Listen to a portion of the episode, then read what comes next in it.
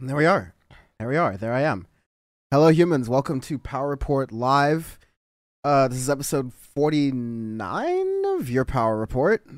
I'm Dan from the internet.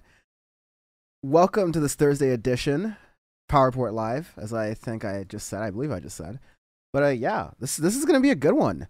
I'll be joined by Caesar in just a moment. We made it C's. We're going to be doing a lot of the things, I mean, of course, assuming there's no, like, mad breaking news, which tends to happen in our case sometimes. But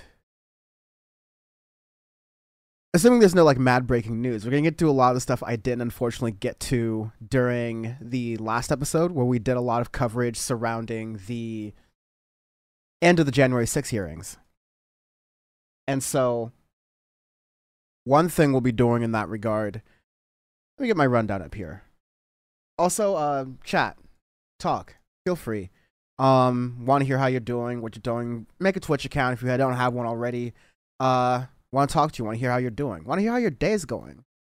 Just talk about each other's days. There will be times where, like, I'll just be kind of chilling out for my own sanity and for everyone else's, and I'll just be playing some video games. And we'll just be kind of talking. But we're going to be starting with some news. We'll start with some funny stuff here. And I do have some funny clips here while I'm beginning. But thankfully, I don't have to segue any longer because I think C's is here. Let me just get him set up. C's, how you doing?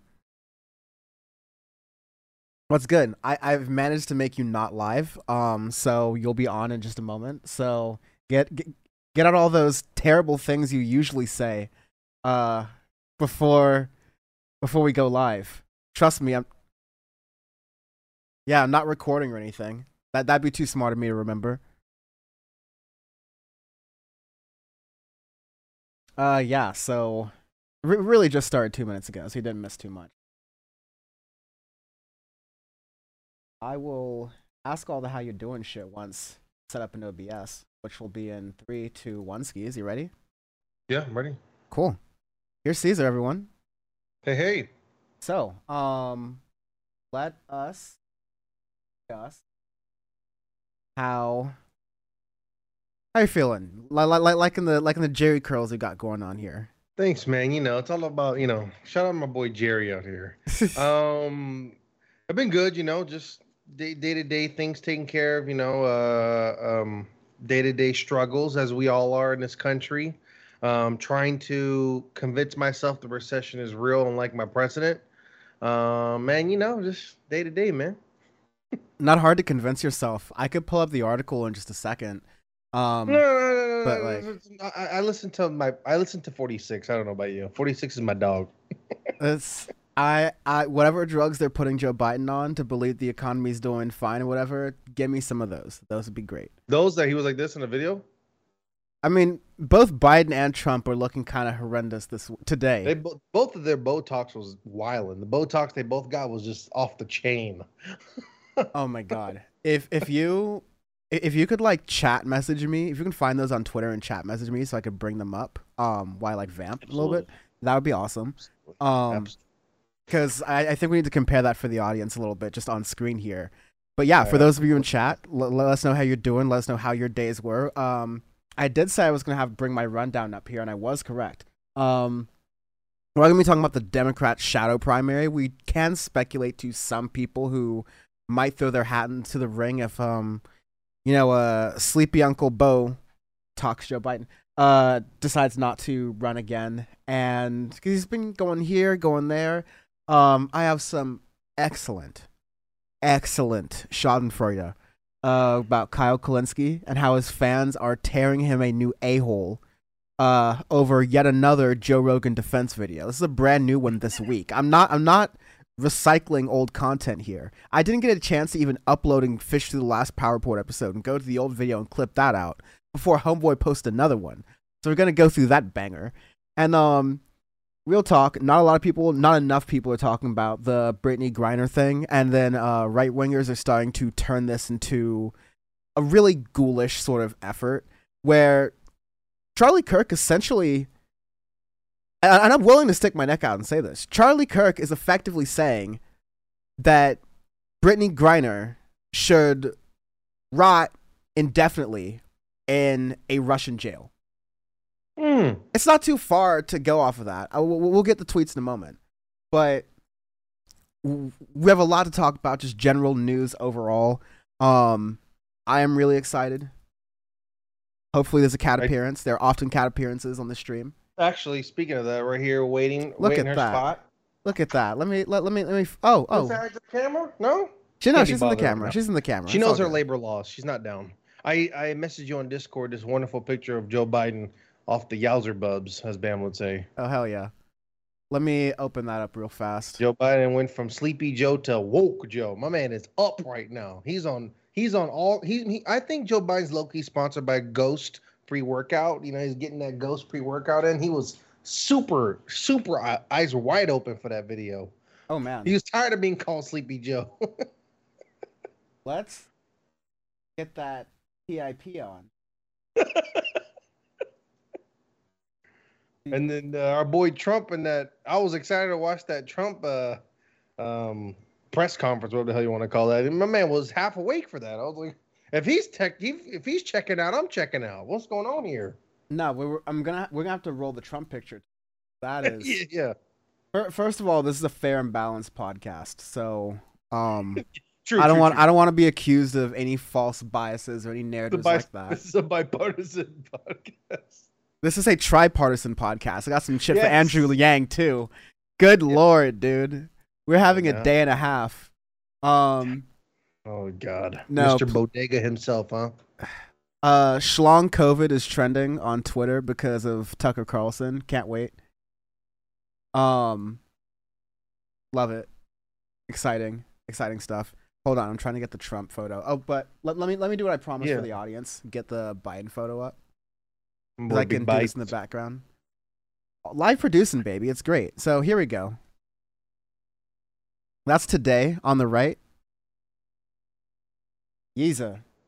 My man is. Fool. My boy is. I heard someone. He's on that woke af bucked up pre-workout. You get that at GNC right now. I heard someone say that. I think he got his eyelids done. I heard someone say good on him for making it. I mean, you say he got his eyelids done, but his eyelids just look worse. So, like, I don't know. But I know. Eyelashes. Eyebrows. He got the eyelids. He's like, let me get those, like, up and then shoot them so they stick in there. Up like it's stuck, right? So, like. His eyelids are definitely up like it's stuck. That's horrendous. Today, Trump wasn't looking too hot as well. Let me see if I can get these photo-roonies. Trump. Yeah. You know what? Honestly, dude, let us be Biden's campaign manager. I would just have him wear those aviators sunglasses everywhere. Indoors, he's wearing aviator sunglasses. Like, aviator sunglasses all the time. He would low-key be a little bit cooler. Like, than this right here, it's passable. Here we go. Oh, my God. Is that real? Yeah. Choose your fighter. Choose your fighter, dude. Dude. What? Welcome to the worst eye exam ever. 1, 2. Why we got none ugly presidents, or two. Man? We had a real cutie handsome with Obama. We just went super downhill from there. We were like, let's get the ugly guys back in. I find not a single president. Maybe even come on, dog. Obama had a little charm. He had some dips too. You get the waves in a little bit. I'm like, okay, Obama, I see you, dog. Yeah, he was one of the more attractive, more magazine-ready war criminals that America's possibly put out. Sure. I'm separating his attraction and his war crimes. Relax. Fine. I suppose that's allowed. Chat, let us know what you think on that. But yeah, these are. These are our options. This is how America falls. Fiddles, burns. No, fiddle, burn. I don't know. Both interchangeable. I wanted to play. I don't know. This is a little bit of self-adulation, but I like this. I want to start these things kind of fun a little bit. Also, since like people are just like still kind of joining, and I want to post this to Twitter as well that I'm live. Oh, for sure. But I want to play a video from Audio Face. Check us out on the YouTube channel, youtube.com/AudioFacePod. But this was, I don't know if you saw this, the plane crash in Huntington Beach. No. Awesome. Then not in my favorite city in California. What happened? Awesome. Then you're going to love this next clip that I'm about to set up here right now. Because Sharky's there was... okay? I'm playing. You know, all I care about is Baja Sharkies. That's the main deal. That's down Newport, right? Anyways, if they want to sponsor the show, pound sand. Early on, the second week of the live show, we're telling Sharkies to pound sand. Hell yeah, no. This is the kind of show I want to be on. Let's go. I still need to... I'm still down to play Valorant later, and we need to go over Twitch rules while we do that. Absolutely. Let's do it. Okay, but first, let's play a little bit of a clip from the Audio Face podcast-a-rooney here. Related to the plane crash. God, yeah, there are none. So, context, Sean's going to talk here about his being in flight school stuff, so that's a little bit of that. News. Holy shit. Show off. Yeah, there's just two wonders. Quick face. Yeah. It's been a while. Yeah, 8 minutes. But I get the sense you're a little busy this week. The context about this is important. Why he's been playing the flight stuff, so you understand why. Basically, he has his test for his exam and stuff, but he's gonna explain some stuff about flying, and then he's gonna explain to us what happened. Also, our reactions just rock. How long is the written? Like, are we talking like an? Written is not long. It's only 60. It's ACT prep. I mean, it kind of is low key because you need to score as high as possible. So it's 60 questions, but it could be out of a possible 1,200 questions that they can give you. So I don't know. And then the fucking written the check rides are long. Like my check ride from our private was 8 hours, and I wanted to shoot myself. Check ride, is that just like when someone else just rides with you? Or that's when you get your license. Oh. So that's how I got my private was in May, and then this one's going to be instrument rating. So any rating you get, you have a check ride you have to do, and then that's when I want to kill myself because shit's so stressful. Wow. Yeah, that's 8 hours. Seems really intense, but yeah, Ripperoonie. As long as I don't tow a banner and crash into the beach in Huntington, then we're fine. And that's cool. Did you see that, by the way? No. That literally happened yesterday. What? A banner tow literally crashed in the middle of the water at the beach. I'm not kidding. Arbitrary scale, Huntington Beach disasters. Because there's I'm pretty sure it was at Huntington. I'm 90% sure it was at Huntington. There was a junior lifeguard event going on. We're going to watch the report. So thousands of junior lifeguards were there, and they just all swarmed into the water. Junior lifeguards help rescue pilot after small plane crash in Huntington. Oh, it is an HP. Yeah. I mean, I have the ability to do this now. So you want to just watch the news report for fun? Yeah. Why not? Why not? Yeah. Screw it. Give me 15 seconds to set this up. Have you seen it? Yep. Are you here? Great idea, Dan. Hell yeah. Oh yeah. Dun, dun, dun. Oh yeah. We're perverts. You really are.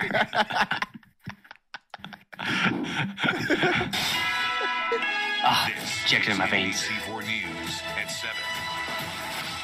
Good evening, everyone. I'm Carolyn Johnson. Colleen Williams has the night off. A pilot is recovering tonight after the plane he was flying crashed into the water at Huntington Beach. Lifeguards immediately. I'm just trying to figure out why you crash in the water. You never want to do a water landing. Right you have all that beach. Just do soft field landing, bro. You're in a fucking old ass Cessna. Have fun with it. My man really tried to get that boat on the water. Sean will explain this later, but it's like a pilot rule. You're not supposed to land the boats on the... You're not supposed to land the planes on the water. Yeah. Did you know that? No, that's insane. Yeah. That's absolutely insane. Why would you ever do that? Then why do they put life rafts on the plane? What do you mean? Why would they do that? The doors are inflatable. Obviously, they plan for you to crash in water. You can't crash on land or water. Is to never do it, but they do it just in case you're effed out of luck. Then you got to do it. You got to at least have the precaution because if it does happen, you don't want to just be terminally done for. So if you can make inflatables in there, it's fine. But yeah, you're definitely supposed to avoid all that. They want you to land in the freeway before you land in the ocean.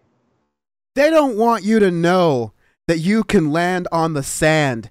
They'll have you land in the ocean. They'll have you land on the freeway. Sand, though, I was a little scared when he said that. I'm like, damn, on the sand? That sounds horrible. No. Hold on. There's more. About what happened, and she's live now. For goddamn. Wow. Okay, well, that's what's left of that small plane right there. Our crew is taking it apart so that they can take it. Wait. My man's church is going to be so high. Jesus. We're going to keep digging. We're going to keep digging. Just wait. Whoa. Whoa.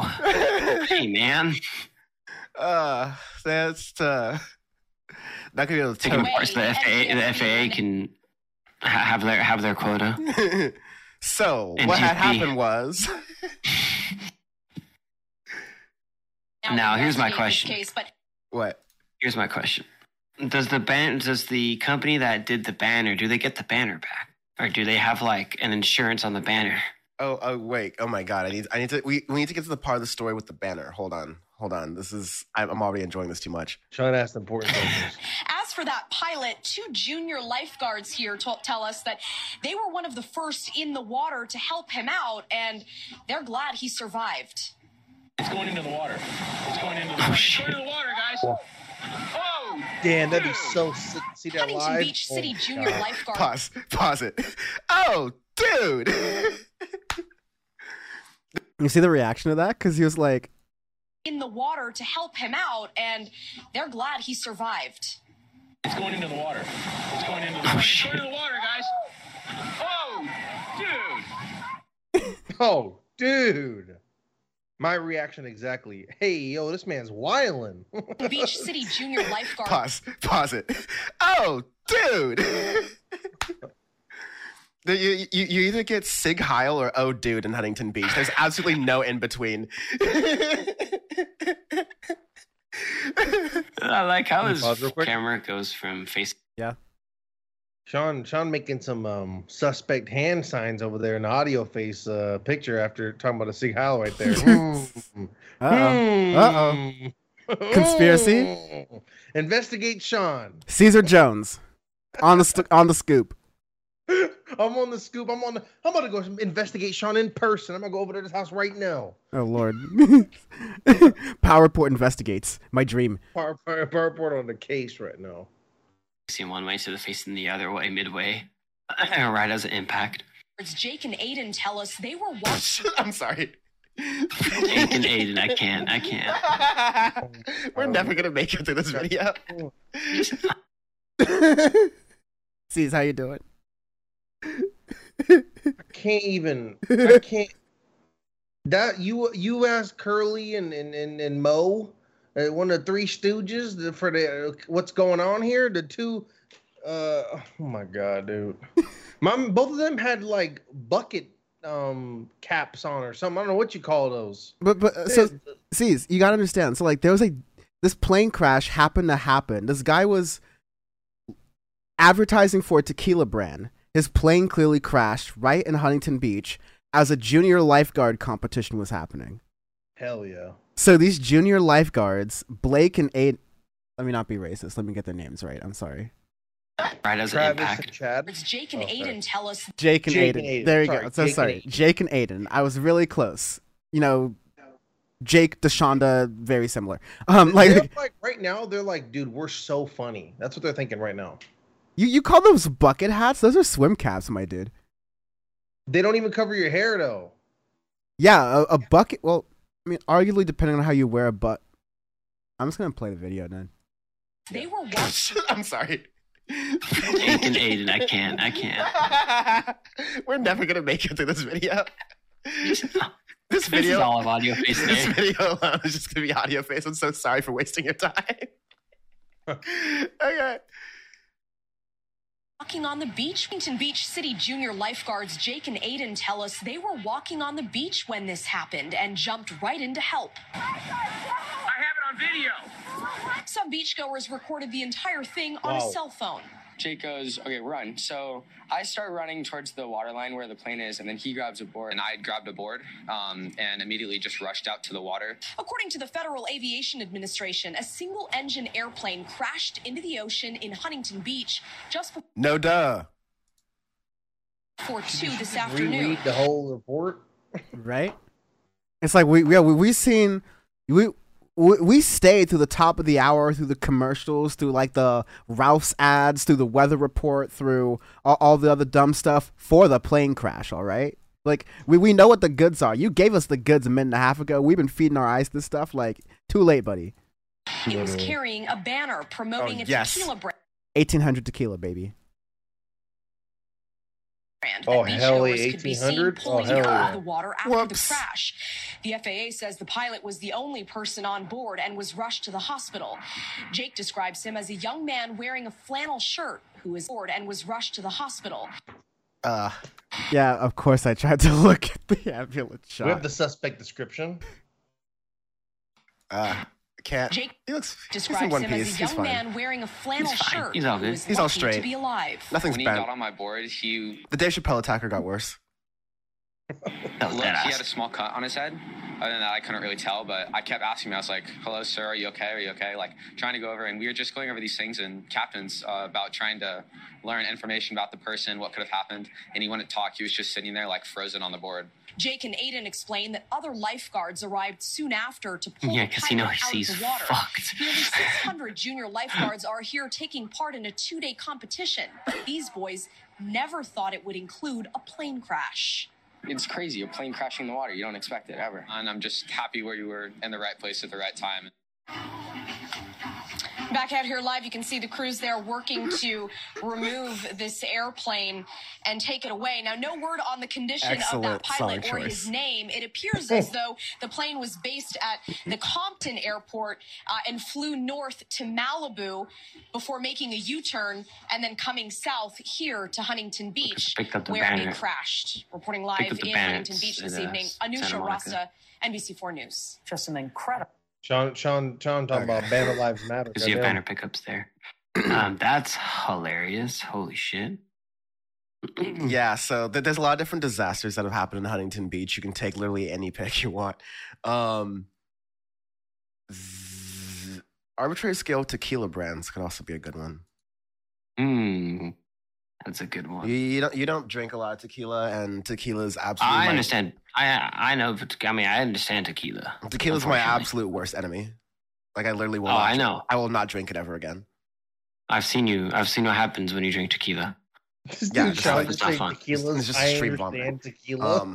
Exactly. Anyways, let me get the Patron. Boca Raton. Okay. Starting at... So, I'll play the last bit of this because Sean's reaction to the sand thing. You'll like Caesar. There's some gold there, so we'll keep that, but we'll really start. Oh my god, that shit is funny. That's good. That's good. I'm just like, we are literally taught the water is your last resort. Like, if you can crash on the beach, do it on the beach because you can at least land it on the beach. It seemed like there were a lot of people on the beach, though. I don't give a fuck. Basically, fuck them. It is hard. That's what I learned to do. If you see people in the way, they'll get out the way. Just do a nice soft field landing. Sean's exposed. Someone call his fuck him right now. Someone call who? Someone call his flight instructor right now. It's Sean's words. They'll get out the way. Yeah. Yo, get out of the way. I mean, it's fair. There's a plane landing on the beach. I don't know why you're just standing there. Yeah. Jordan Ryan in chat on YouTube says, it's a softer landing in the water. LOL. Yes, you're supposed to avoid crashing on emergencies in general. Yeah, also landing on the beach would have killed people. So, hey, the more you know. Is landing on the water actually softer? Isn't, like, at a certain point, like, I don't want to say words I don't know, like, isn't like centrifugal force on my dad? Like water can be like as hard as cement at a certain speed or something. So I've definitely heard about that. I literally was able to graduate high school without taking physics. So same. Long Beach District, let's go.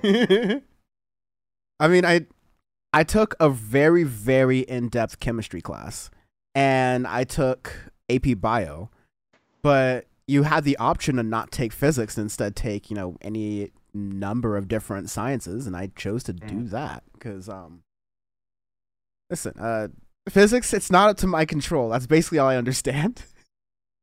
all you need to understand. Yeah, I mean, it doesn't really matter if you're a flat earther anyway, so it's like whatever, you know? Exactly. How you feeling about some news? Let's hear what's going on in the world we live in. Oh, God. Actually, there might be some good news today. Might be some good news. Did you, hey, yo, what? Caesar, did you come on the show and expect to not get pissed off? Oh, no. See, I haven't even had dinner yet. What the hell, dog? See, you think I'm going to trick you in some way by, like, buttering you up, giving you, like, a slow roll to what I'm going to talk about? Why would I do that to you? I feel like I'm being set up, and I'm here for it. Let's do it. Oh no. So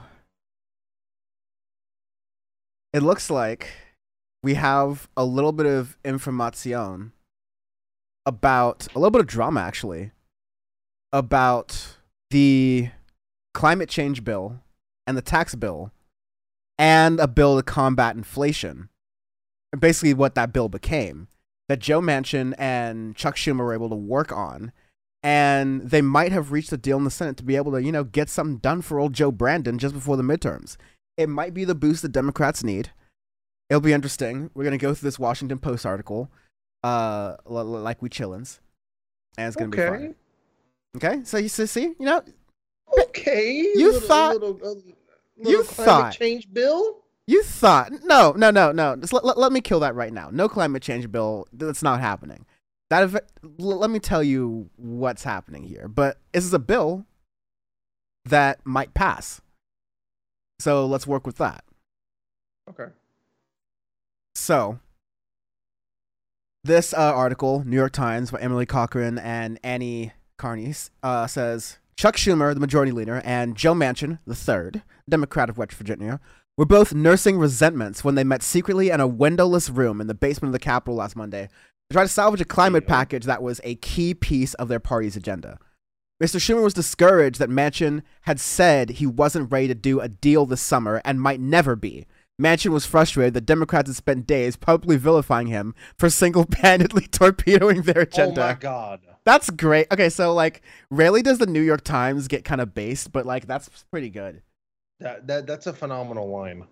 And we may just be at the point where Manchin's individual filibustering of progress is just so obvious that even like the New York Times, like the milquetoast, very middle of the road New York Times is actually on it. But like, that's amazing.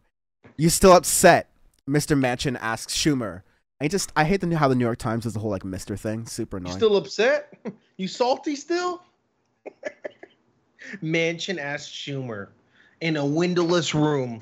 Low levels of energy efficiency, by the way. No wonder that climate bill is not going to pass. Windowless room, that's expensive.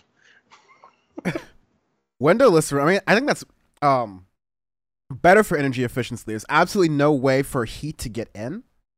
And then cool air, if it's cool in there, it just like locks in there. I mean, it's not going to smell nice. I mean, I love to get a room of like Joe Manchin and Chuck Schumer in there. And it's the meme of like, hey, what does room smell like though? Anyways. Yeah. I need that, like, real fast. As their aides scoured the hallways outside to ensure the attempt at a truce would not be detected by other senators or reporters. It was the start of a frenzied and improbable effort by a tiny group of Democrats carried out over 10 days and entirely in secret that succeeded this week in reviving a centerpiece of Biden's domestic policy plan and held out the prospect of a major victory of his party months before the midterm and congressional elections. This is kind of like what we're talking about here. There's this secret backroom deal. These talks that, let me get into them right now. They were driven by major concessions made to Manchin, who demanded fewer tax increases, more fossil fuel development, and benefits for his home state. At least he's mask off. Hey, at least he's like, look, man, I care about two things. Fuel. Is it in Virginia? Is it Virginia? I think it's from West Virginia. Right? West Virginia. Oh, yeah, he's definitely from West Virginia. I care about two things. Fuel and West Virginia, baby. But he doesn't even care about West Virginia. If he cared about West Virginia, he would be advocating for jobs, for green energy, for West Virginians. Okay, because he cares about West Virginia re-election. Yeah, he only continually gets re-election because he keeps doing the old-fashioned to all of his donors. That's a tease for later in the Kyle Kulinski segment, if you will. They also featured appeals to his pride by fellow Democrats, reassurance by a former Treasury Secretary that the package would not add to inflation, and many, many Zoom calls between Schumer, who had just recovered from a case of coronavirus, and Manchin, who tested positive as the negotiations unfolded. And now Schumer and Manchin are working to rally their party around their compromise, put forth an announcement just yesterday. It would set aside $369 billion for climate and energy programs. So, okay, that's a little bit of it. As well as raise taxes on corporations and high earners while lowering the cost of prescription drugs, extending health subsidies, and reducing the deficit. That's definitely a major part of it, but... That's not negative news. That's pretty positive. Yeah. Of course, in this situation, sure, you have Joe Manchin, but that doesn't necessarily mean you have all the Democrats, because any one Democratic senator can be the new Joe Manchin for this bill, and that gives them a lot of power to. That gives that one Democratic senator a lot of power to play with things. I mean, if I were Bernie Sanders, I would hop in here and go, okay, this is my Hail Mary moment. I'm probably not going to be president. This is the closest thing to, like, groundbreaking power I'm going to have. I would stand up to Joe Manchin here in some way if I could. What do you think? That's true. I mean, anybody is liable to be the new Joe Manchin for the party. I feel like, though, I can't really – I'm trying to think of the – Democrat. I'm trying to think who else would really be opposed to this bill. I can't really think. Those are kind of the big opposers. They're kind of like Joe Manchin, Kristen. Like those are the kind of big opposers, you know. So it's like I would feel like this bill shouldn't get too much pushback. Yeah, I'm trying to think who would. I don't think so. You really hope. Yeah, but I mean, it's positive, right? You're making a bill that's going to address some of the major things people talked about, the lowering prescription costs, taxing some of these billionaires a little bit of money that they don't really care about. Yeah, like that's the stuff we want to see addressed. Now, do I think it's going to be big margins and big numbers? No, but it's something, you know. And out of Joe Manchin being down, that's insane. Yeah, the package would set aside $369 billion for climate energy proposals, the most ambitious climate action ever taken by Congress, and raise an estimated $451 billion in new tax revenue over a decade while cutting federal spending on prescription drugs by $288 billion, according to a summary circulated on Wednesday evening. So those would be pretty interesting things and a pretty surprising deal from Schumer, who, again, is like a coal baron, essentially. Absolutely. So it's really... Yeah, so here's the important part. Success of the package was not assured. In a private caucus meeting with Democrats on Thursday morning, Schumer began laying the groundwork for what promises to be an arduous process of steering the compromise through an evenly divided Senate. The task is made even more difficult by the chamber's arcane rules, the Democrats' bare minimum majority, and a coronavirus surge among senators. So this is... I did a podcast or a podcast and a, stream show in early 2021 called Thank Dan It's Friday. And now we're doing this on a Thursday because your boy's struggling out here. No, but Thank Dan It's Thursday. Yeah, I got kicked out of Friday. They're kicking me out the door. On that Jeb Bush. But what I talked about, why I hammered home like the nerd I am, was the filibuster. Because as Joe Biden's administration was first beginning, I was like, okay, cool. They're going to promise a lot of things. They might do some things. They might try to do some things. They're probably going to not do much. And that's going to be because of the filibuster and the reconciliation process that comes out of that. So to quote this New York Times part right here, Democrats plan to advance a bill using a fast-track process known as reconciliation that shields certain spending and tax measures from a filibuster, skirting solid Republican opposition. Now, remember, the filibuster basically forces any vote in the Senate to 60 votes as opposed to 50. The Democrats on not even a good day, but literally the best day on earth, like one of the best days you have in like a decade, have 51 votes. But usually it's Joe Manchin, oftentimes it's Kyrsten Sinema, who are that one vote who decides, nope, I'm not going to do anything. And then they're going to side with Republicans to make it 51-49, and it's just disastrous.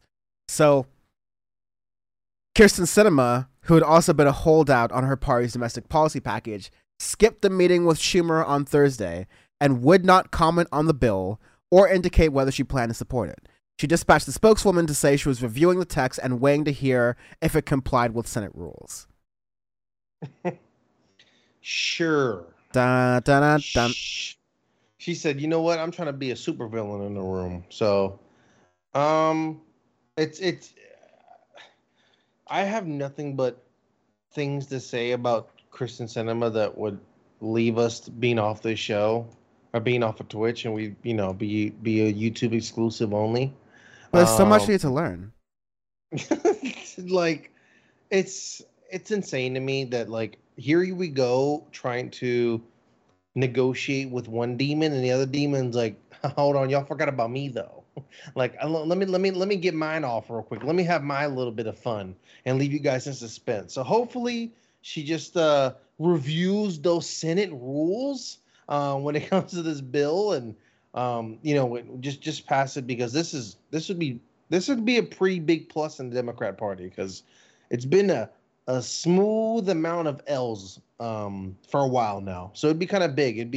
It would be that kind of bill is what I vote Democratic Party for. Like, you want stuff like this to come out. You want climate change bills, you want relief, debt relief, you want I want, you know, student debt relief. There's these things that I want in terms of when I vote for Democratic Party, and this would be a good one. So Kyrsten Sinema, please do not make me angry as much as you did in 2021, please. Yeah, I wonder what dress she's going to break out when she gives, like, you know, a little curtsy thumbs down for her vote. You know she's going to rock her jean jacket again, and just to piss me off, she's going to wear the jean jacket just to make us angry. No, that's going to piss off her donors, who will see that as appearing too Canadian. Yes. Jordan Ryan in the YouTube chat. YouTube chat popping off today. Shout out YouTube. I love y'all guys. Shout out YT. But Jordan Ryan... kind of talking to our earlier plane conversation, saying that I believe, yes, Caesar, at high speeds, when you hit the ocean, it's like hitting concrete. So when you're, like, floating down, making a controlled landing, it's probably easier to, or, like, preferable to make it into land. Okay. Well, hope you can swim. Good luck. Yeah. Adam Risch talking about Sinema's plan to hold out on her party's domestic policy package, basically waiting on to see if it complied with Senate rules, is basically a very good point, Adam. Waiting to see if the Senate parliamentarian will sink it first. The parliamentarian was a lovely little villain we had in this, you know, super Paper Mario of an administration, where we tried to pass, I believe, some law, like, I think maybe been part of, like, I think it was trying to get the $15 minimum wage to be part of some bill. It was like the COVID relief bill, or just like an omnibus spending package in 2021, and the Senate parliamentarian said, "Hell no!" Yeah, that this unelected position was essentially just like, "Oh no, you're not allowed to do that because there's this rule saying that you're not allowed to do this X, Y, and Z thing."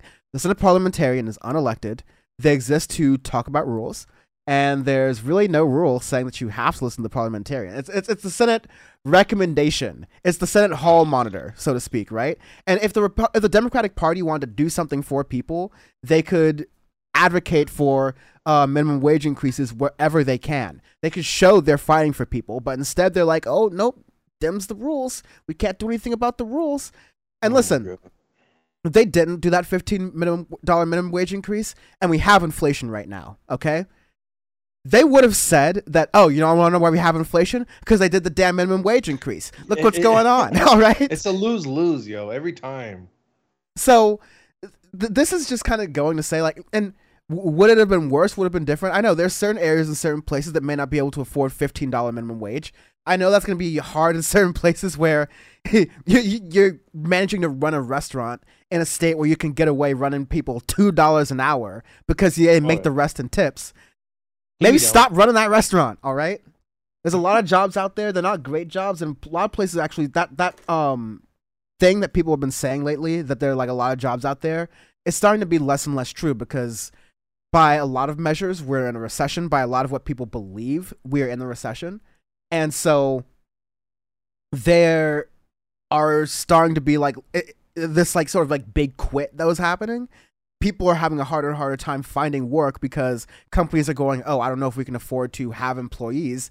Even these are companies that generally pay employees like well, and they're scaling back. So you have to wonder what's happening with all these other companies. So,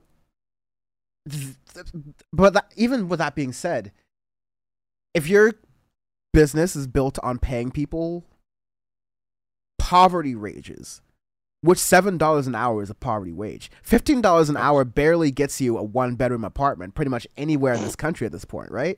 Yeah, so if we're not going to increase the minimum wage, we need to do something about cost of living. And that involves some policies that are going to feel radical to a lot of people. But if you start having those conversations, you're going to start to build the temperature for what people actually want. And then when you do that, then you start to build public opinion. And then you can have someone like AOC kind of go to the wall and say, let's do universal housing. And then people debate that. But then some Democrat is forced to go, oh, no. Let's not do universal housing. But, you know, let's do vouchers to get people off the street or whatever, compared to what Donald Trump compared today, which were literally tent cities in between the downtown and the suburbs. And it's crazy because, like, this $7.25 minimum wage is like not just, it's not like in areas in America where it's low cost of living. Some of the most expensive places in the state, Hawaii, you know, outside of Waikiki, the Waikiki area is like $7.25 an hour. You good luck getting a spot making $7 an hour living in Hawaii. Like, come on now, what are we talking about here? And you can barely do that with LA's minimum wage, which is what, 15 now or 14, something like that. You can barely get a place in LA doing that. So it's like, imagine out there, which is Hawaii and California are both tied for like the number one most expensive places in America. Oh, back and forth over and over. So, yeah, it's insane. I think that what you're saying is right. I think that there need to be some bills that are passed that are going to have to change the cost of living, to change maybe the exorbitant prices of materials. Whatever it's going to help these companies not have to spend excess and maybe downgrade some of the effects of the recession so people can at least be able to afford whatever they can. Like, they can afford what with their salary, they can afford to live. You know, that's a problem. I mean, I'm in my personal life, I'm with the company that's talking about possibly laying people off because they just can't afford it. So they can't afford to have the staff. So it's like, you know, it becomes tough for all of us, and it's not just for an exclusionary group of Americans. It's your everyday American, very commonly around people. And for those that say, oh, well, they're just not taking the jobs, that's like a boomer line. You're not going to take a job that's going to pay you less. That's not how it goes around here. So it's like all the jobs that are offered, they're not paying any kind of competitive, if not abysmal, salaries. Yeah, people are saying that, oh, you know, this is a free market. People make free decisions, and that's why I have a system. Yeah, and in a free labor market, people are making the decision to say, I'm not being paid what I feel like I deserve to be paid, so I'm going to not work this job. I'm going to not apply to that job. I'm going to apply to something where I feel like I'm paid what I deserve based on my skill set, what I'm experienced at doing, what I've earned, what I can be doing. And so, but you're right, like, it's really tough for a lot of these businesses, and I feel for it too. Like, I'm trying to start a business right here, and it's just one of the worst times to do it because there's so many, like, people don't have as much disposable income. They're tightening their belts. They're thinking, okay, subscriptions, those are hard things to do. And so I'm really appreciative of the people who have subscribed, but that's something I constantly worry about is like subscriptions come due and things like that. But for like, so please, if you have the ability to donate, join.syndicate23.co to get like bonus content for Power Report. We really appreciate it. But like ultimately, we'll be fine. We won't be like our like unhoused neighbors, so to speak. Like, we have a lot of resources, thankfully. But for people who, like people like Donald Trump, who don't understand that or don't care to understand that the American system has created it so that if you don't have any resources behind you and you don't have a job because of economic conditions that are out of an individual's control, you can do your best at your job. You can be pretty good, but economic conditions get tight and your job has to lay off people or go out of business or whatever has to happen, right? And This is a country with trillions of dollars of all kinds of debt, whether it's student loan debt, credit card debt, etc. People are 50% of the country is like one missed paycheck away from total financial ruin. Absolutely. They're close to ending up on the street. And I want to really fast here play Donald Trump's idea of, you know, how we react to that. What to do with people who are in that precarious situation or already in that precarious situation. People who have been through the ringer in that and where they want to go with that. So let's begin the sickening thing. Courtesy of Mediaite and via Newsmax. All kinds, from all places, lying along the roads. That's without the tents. All kinds, from all places, lying along the roads. That's without the tents. And then you look at the tents and the homeless, and you say, what's happening to this great bastion? Perhaps some people will not like hearing this, but the only way you're going to remove the hundreds of thousands of people, and maybe throughout our nation, millions of people we're talking about, and help make our cities clean, safe, and beautiful again, is to open up large parcels of inexpensive land in the outer reaches of the cities.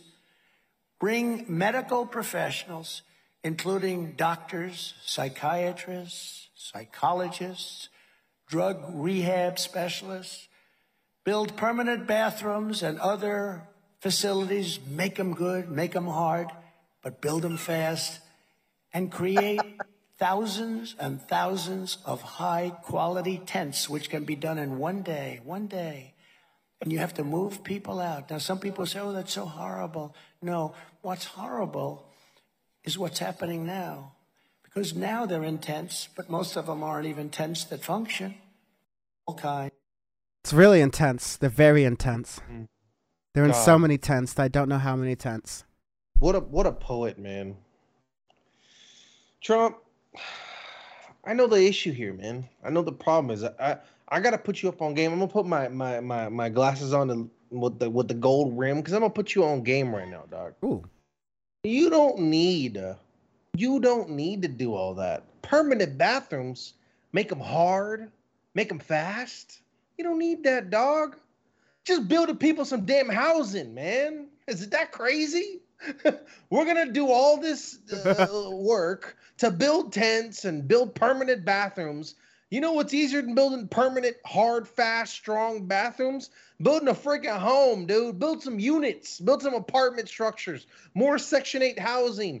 Make portion of Section 8 housing and apartments into free housing to rehabilitate homeless people. A nationwide housing program. A nationwide housing program. I think it's the way. The unhoused. Yeah, yeah. What are you doing here? Yeah, a nationwide housing program. First of all, you talk about NIMBYism in the Republican Party. You think building a tent city that's like a barrier in between the suburbs and the inner city?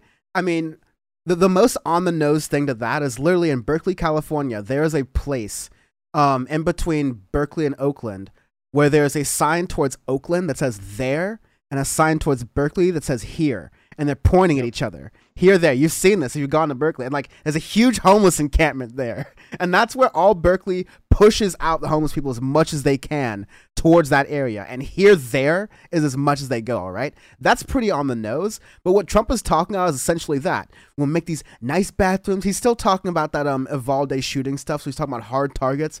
We'll make these bathrooms good. We'll make these bathrooms hard. Listen, I'd be down for some, like, clean public restrooms out there. I'm an advocate for clean public restrooms, but what I talked about earlier on TYT today on JR's show was that America loves stopgap solutions. They love solutions. They love like emergency room solutions, so to speak, where, okay, the disaster's already happened. You already have the bullet wounds. Now do I help these bullet wounds to make sure you like at least stay alive? I don't know how you're going to be afterwards, but like, here's the best we could do here.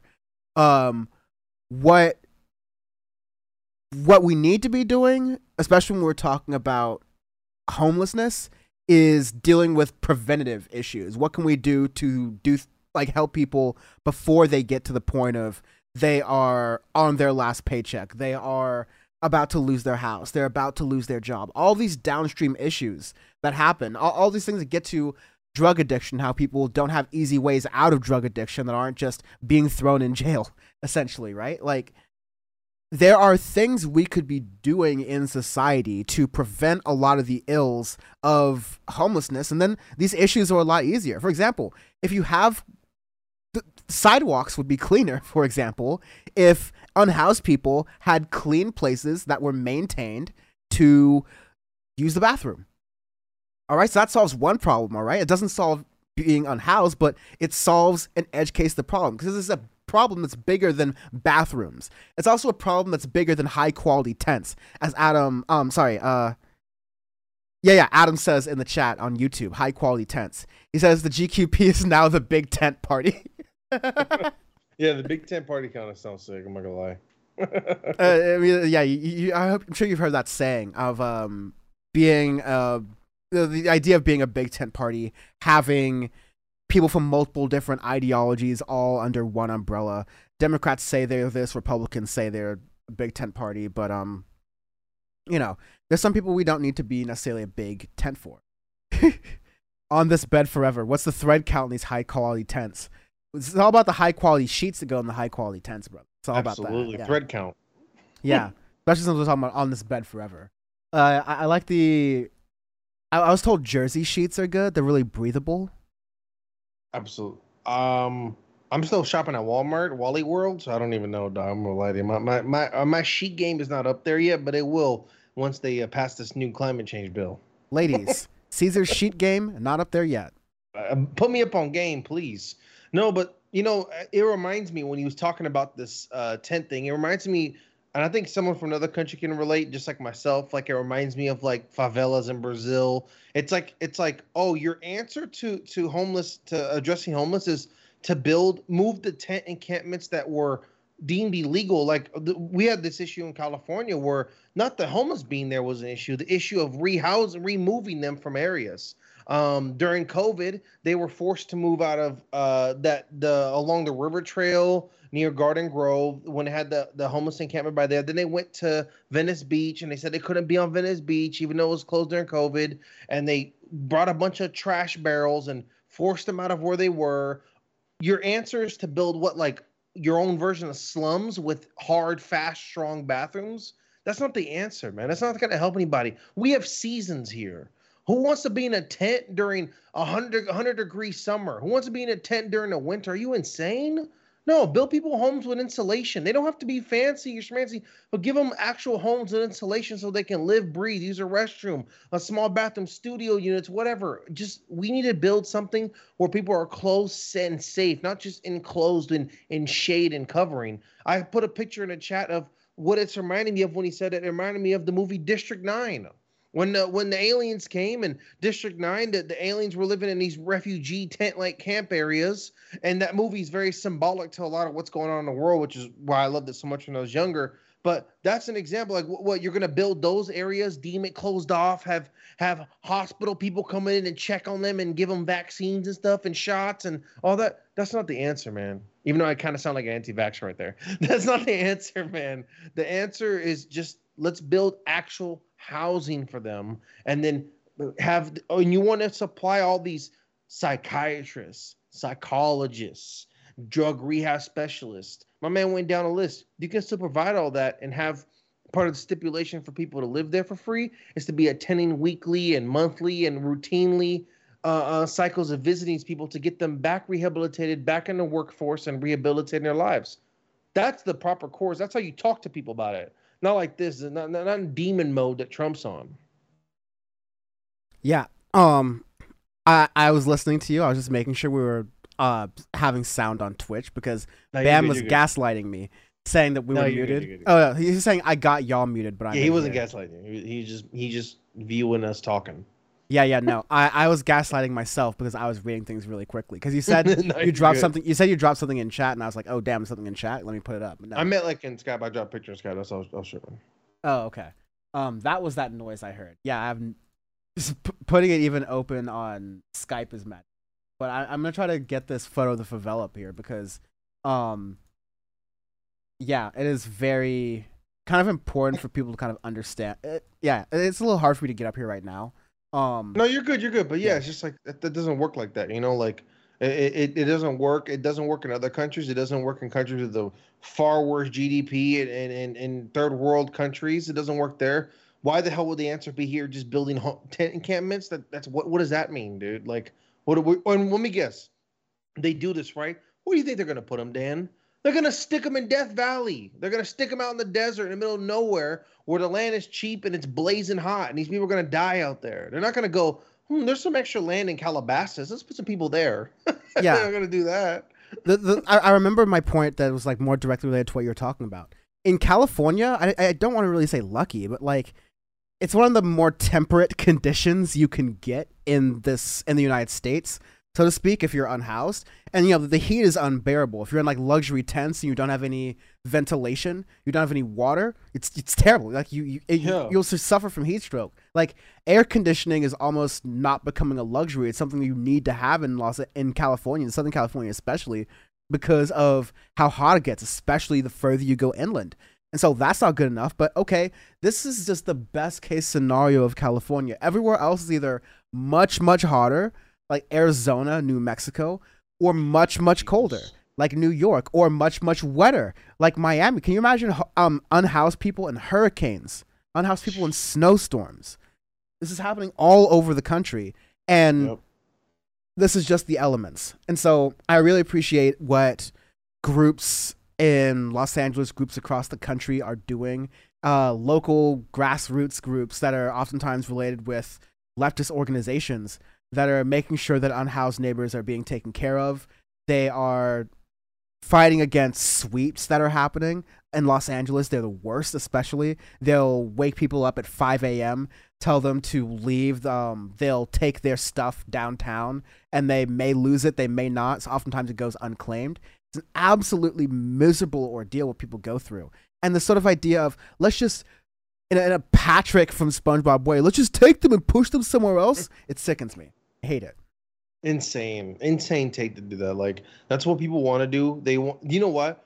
A lot of the problem with, you know, the dealings with the public, with unhoused and homeless people, it's not that the problem is that they're homeless. It's the problem that's in their vision. It's in their life. It's around them. It makes them uncomfortable. Well, the answer to that is not by sticking them where you can't see them and sticking them in tent shacks wherever you want. It's about, if you provide proper housing for them, they'll be getting their way back. And people that counter that and say, oh, they'll just want to stay there forever. First of all, you don't know that. You have no idea about that. You're assuming, okay? Like, you're absolutely assuming. There's no – you're assuming that people that live homeless – are doing this because they're doing this because they enjoy it. They're doing this because this was an opportunity given to them and they took it. That's not how it works. I'm sure if they had the opportunity to change it up and be able to provide a better life for themselves, they would do it, okay? Because no one's goal is to be unhoused or homeless. That's not someone's goal in life. And I think that we need, with the wonderful way we have capitalism, I think it's the least we can do to help these people out, because capitalism is the reason why they're there right now. I love what chat's saying, and I'm trying to get chat on screen right here. I'm going to kind of sit down and reformat some of the Power Report branding so I can just easily put a chat box in here and not... Now that you're a chat fan. I like chat. I like the interaction. Chat on screen now. I'm a fan of chat on... Oh, yeah, we were having these conversations. Got it to the dark side. Let's go, boys. God He's in. I do enjoy the interaction. I do enjoy... I think people like seeing it on screen. And it's all good. But I do want to catch up a little bit to what chat is saying. But Adam Risch says, I remember that movie, great movie. On This Bed Forever saying great movie. Speaking of movies, whenever I read the Power Report logo, I instantly think of Poltergeist, the movie poster. Ooh, I like that. That's kind of fresh, yeah. Yeah, I was really just going for like a minimal. Thank you, I really appreciate that. I was from On This Bed Forever. I was really just going for... Actually, because I remember you and I and the guys kind of had like approval on it too. But like, we're going over the formatting and design for it, and I just wanted something to be very kind of extremely minimal for ease of editing, but also almost as like a statement. Like, we're very trying to be different from other shows, very trying to take things in a different angle.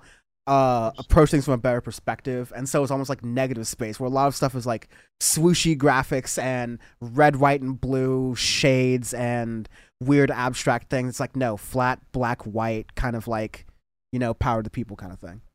Like my pearl necklace. Oh. Pearl necklace in? What's the deal? Pearl gang and hashtag pearl gang, you know what I'm saying? Hashtag pearl gang, we here. Fake pearls, by the way, you know, your boy not balling like that. That Twitch money not coming in yet. Not yet.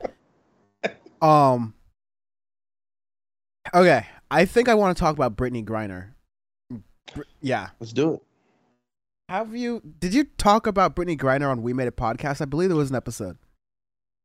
We might have. I think we covered a little bit of it. Yeah, we have. Yeah, but basically, if you don't know, there's a WNBA player star named Brittney Griner who has been held in Russia for the better part of most of this year, I'd say. They said that they found cannabis oil in her bag while she was traveling. Why was she traveling in Russia? Because a lot of WNBA players, quite a few NBA players even, a lot of professional sports athletes in the United States and across the world play internationally during their off seasons to make extra money, because a lot of these players are not making that much more money than like a working class, middle class job. And so to make ends meet that way, they do this travel. So, you know, different countries have different really strict rules. You know, you can make whatever excuses. I don't really know necessarily why, like, oh, it was a mistake. It doesn't seem like she had intent to sell anything or whatever. It seemed like it was going to be for personal use or stuff like that. But countries have rules. Nevertheless, of course, Russia is in a battle with Ukraine, an invasion, really. And that invasion has turned into a little bit of a proxy war where the United States and many European countries are spending a lot of money, getting a lot of arms, weapons, etc., aid to Ukraine. And so Russia is seeing that as like, okay, this is a directly against our battle thing. And so it's speculated, widely believed, that Brittney Griner being held in Russia indefinitely is sort of like a negotiating tactic that Russia is trying to use to maybe get some stuff out of America. And so we now have some news from that today. I'm going to try to get that on screen right here, Z's, in 1 second here. Look at that. Look at my hosting skills right there. So, ooh. CNN reports, and it's an exclusive, that the Biden administration is about to offer convicted Russian arms dealer in exchange for Brittney Griner and another prisoner by the last name of Whelan, Paul Whelan. And so CNN reports that these sources told CNN that the plan to trade Bout for Whelan and Griner received the backing of President Joe Biden after being under discussion since earlier this year. Biden's support for the swap overrides the Department of Justice, which is generally against prisoner trades. Kremlin spokesman Dmitry Peskov said Thursday that so far there is no agreement on this issue. So this is some speculation. CNN was able to report this, but Russia's being coy with whether or not this deal will go through, or if there is a deal, so to speak, which is, you know, smart negotiating for them. But yeah, I want to go a little bit further into this.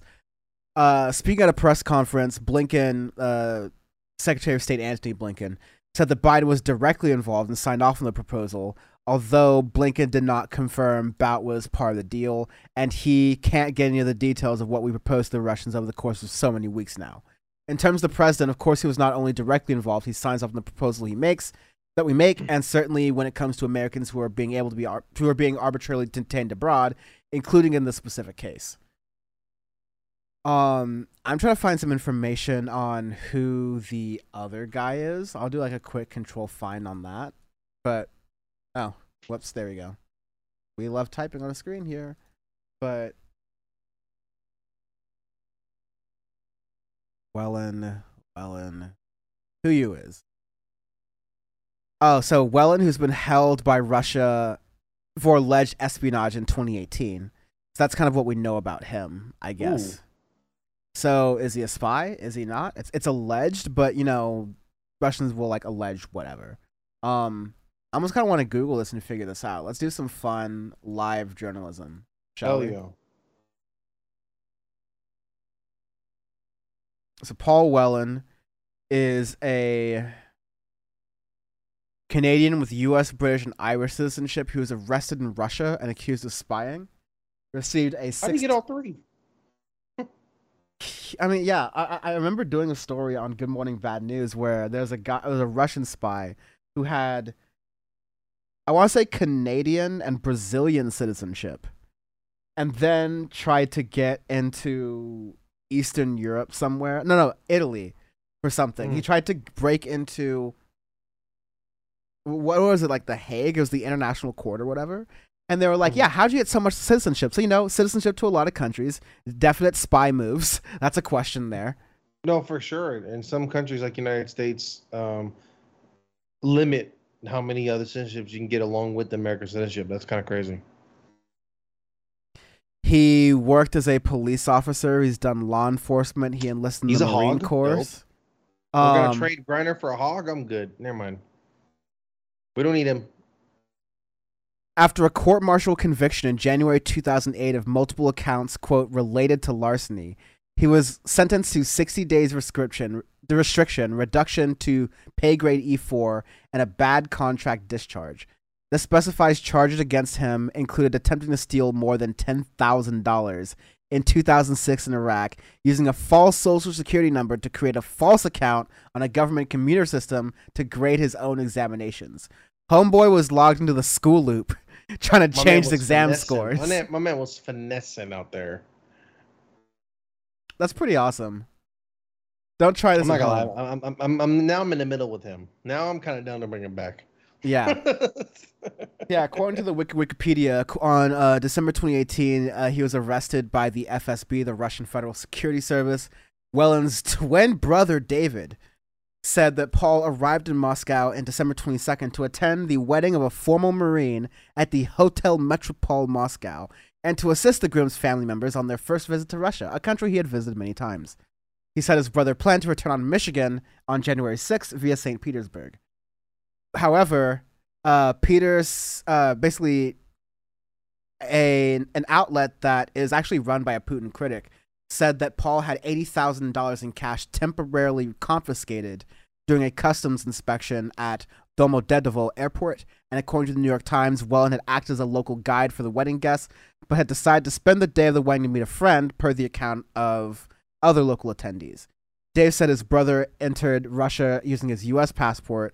He and his brother had not been in contact with his family, and he was formally charged on January 3rd, 2019.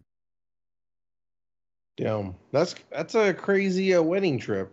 Yeah. Escalated real quick. Apparently, Paul had bragged about knowing an agent of the FSB, according to reporting from the BBC, and he was privy to an unusual cachet of details from his friend. So it's a very interesting thing, but, you know, America has taken a lot of interest. Oh, look, audio face stuff. America seemed to be taking a lot of interest in this guy along with Brittney Griner. What's interesting in this good, I'm glad that there's some attention being paid to this case because, you know, there have been people who've been talking about if this was an NBA player, this is like LeBron James in the same situation, we would have been sent troops in there, right? Would have been had him out negotiated. We're putting boots on the ground. Yeah. Boots on the ground. It's a horrific situation with Brittney Griner. I mean, what is it like? It was literally like a vape pen that had traces of marijuana in it, in the oil that she was in, the oil of the vape pen. And then they were like, obviously these boomer writers are like writing it as if she's transporting boxes, but they're misinterpreting what cartridges means. And if anybody's ever seen a vape pen, literally the oil cartridge for each one is like this tiny little thingy, like nothing. It's a joke. She had like a few of those. Like it wasn't even that serious. Even if she had a lot, I'm like, she's literally going overseas where it's illegal. So, if anything, it's not like she's going to be able to re-up on her stuff, so she probably wanted to carry a bunch of it for personal use. Once again, I'm not saying this is right because it's illegal to do that, yes. But it does not mean someone should be detained for over 160-plus days in prison because of this. That's not how it goes down. And I'm glad America's finally doing something about it. Brittney Griner should absolutely be rescued and brought back. And if you want to charge her for anything, let her charge under American court system, because she's a citizen of ours. We'll protect our citizens, especially when this happened in a country that's very hostile and volatile. This country's literally in a war for the past 6 months. Yeah, bring Brittney back, please. Like, this is insane. So I'm glad they're finally doing something about it. And the exchange, the people we're trading, kind of wild. Like, we're giving the arms dealer. It's insane that this is even like level. Like that are y'all like people are telling Brittney Griner to stay over there, like conservatives, and it's like, come on, man. Like, are you insane right now? Because if that had been someone from your party or whatever, you would not be saying this. That's a horrible thing to say. No one deserves to be in prison for the rest of their life in Russia over carrying cartridges of vape that happen to have a little traces of marijuana in it. Like, get out of here, dude. That's an insane take. It's literally about to be almost federally legal in this country, and we're going to make people go to prison for this? It's absurd. Yeah, Caesar, kind of like what you're talking about here. Charlie Kirk tweeted, in case you weren't aware, the Biden regime is attempting to swap Viktor Bout, a Russian prisoner convicted of conspiracy to kill U.S. citizens and officials, delivery of anti-aircraft missiles, and providing aid to a terrorist organization, for a WNBA player who hates America. It's like, what are they trying to do? What's he trying to do? Is he trying to say, like, WNBA player? He really thought he had a fire tweet right there, didn't he? He thought he had a banger. When he wrote that out, he's like, for a WNBA player. He thought that was a banger. For someone who has 1.7 million followers, his tweets never get any traction. 1.7 million followers, and this dude getting booty-ass, like, 4K likes. 4.8. Give my man his respect. And honestly, and that's a high level day for Charlie Kirk. That's a good day for him. That's yeah, a real good day for Charlie. These are good RT numbers for old Charles. Yeah, right, this is him booming off an insane tweet. Any other tweet, he's getting way less than that off of 1.7 million bot followers. Yeah, I do want to read some more about Viktor Bout. Let's give him the old Wikipedia treatment too. Please don't. Yeah. I thought for a moment I hit the print button on Viktor Bout, and I was going to send just that to my thing. But anyways, yeah. So Viktor Bout is a Russian arms dealer, an entrepreneur, former Soviet military translator, who reportedly uses multiple air transport companies to smuggle weapons since the collapse of the Soviet Union, and was nicknamed the Merchant of Death, which is sort of badass, right? Well, kind of hard. The Merchant of Death? Yeah. Jesus. Bout was arrested in Thailand on charges of terrorism. I wonder what terrorist organization he was going to provide weapons to, because Ronald Reagan essentially provided weapons to a terrorist organization. Like there's a lot of presidents have provided weapons to terrorist organizations over time. Unfortunately. Yeah, so like if that's going to be the thing that if that gets him, it's like, "Oh boy, you got us." Like, Are they gonna do the Spider-Man meme? Like where they're all pointing at each other? Yeah. Like, oh, you got caught, sucker. So yeah, the day after the Bangkok arrest, the U.S. DOJ charged Bout with conspiracy to provide material support to a terrorist organization. I want to know what this terrorist organization is, because I bet Charlie Kirk just read the Wikipedia article too, or just straight read the Department of Justice release from the Bush administration. Let's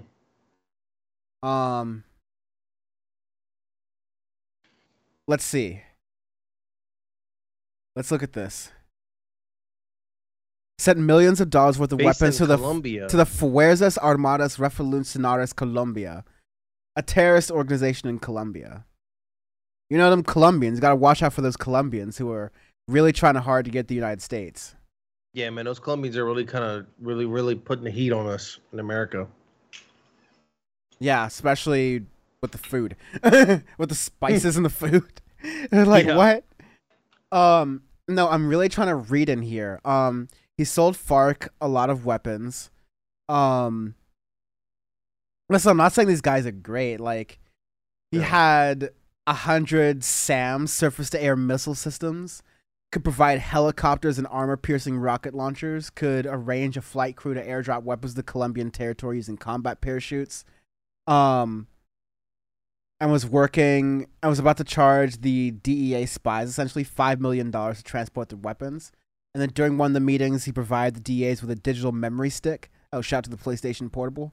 That contained an article about Bout and documents containing photographs and specifications for the surface-to-air missiles and armor-piercing rocket launchers that Bout was supposedly able to provide. So, okay, so he was going to, you know, trade some arms. He didn't even have any hostages. This is still better than what Reagan traded. This is some cold, hard cash.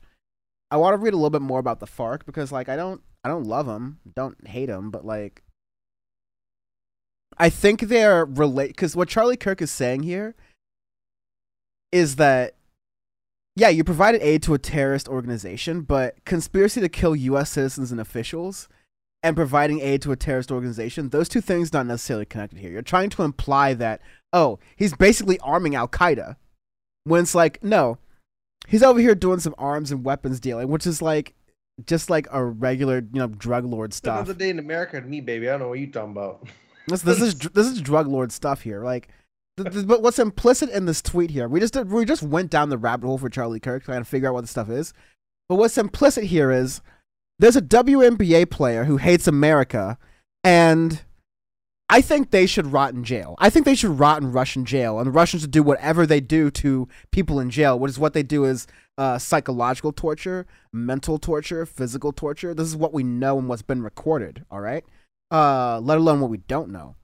So Charlie Kirk's basically saying this black woman can rot in jail because she's a WNBA player and she doesn't meet Charlie Kirk's standard of patriotism. Yeah, Charlie Kirk's like this black lesbian WNBA player, and not like unfortunately, we just, and it's a woman. All this. All the explosive things that makes Charlie Kirk quicker, like quiver in fear.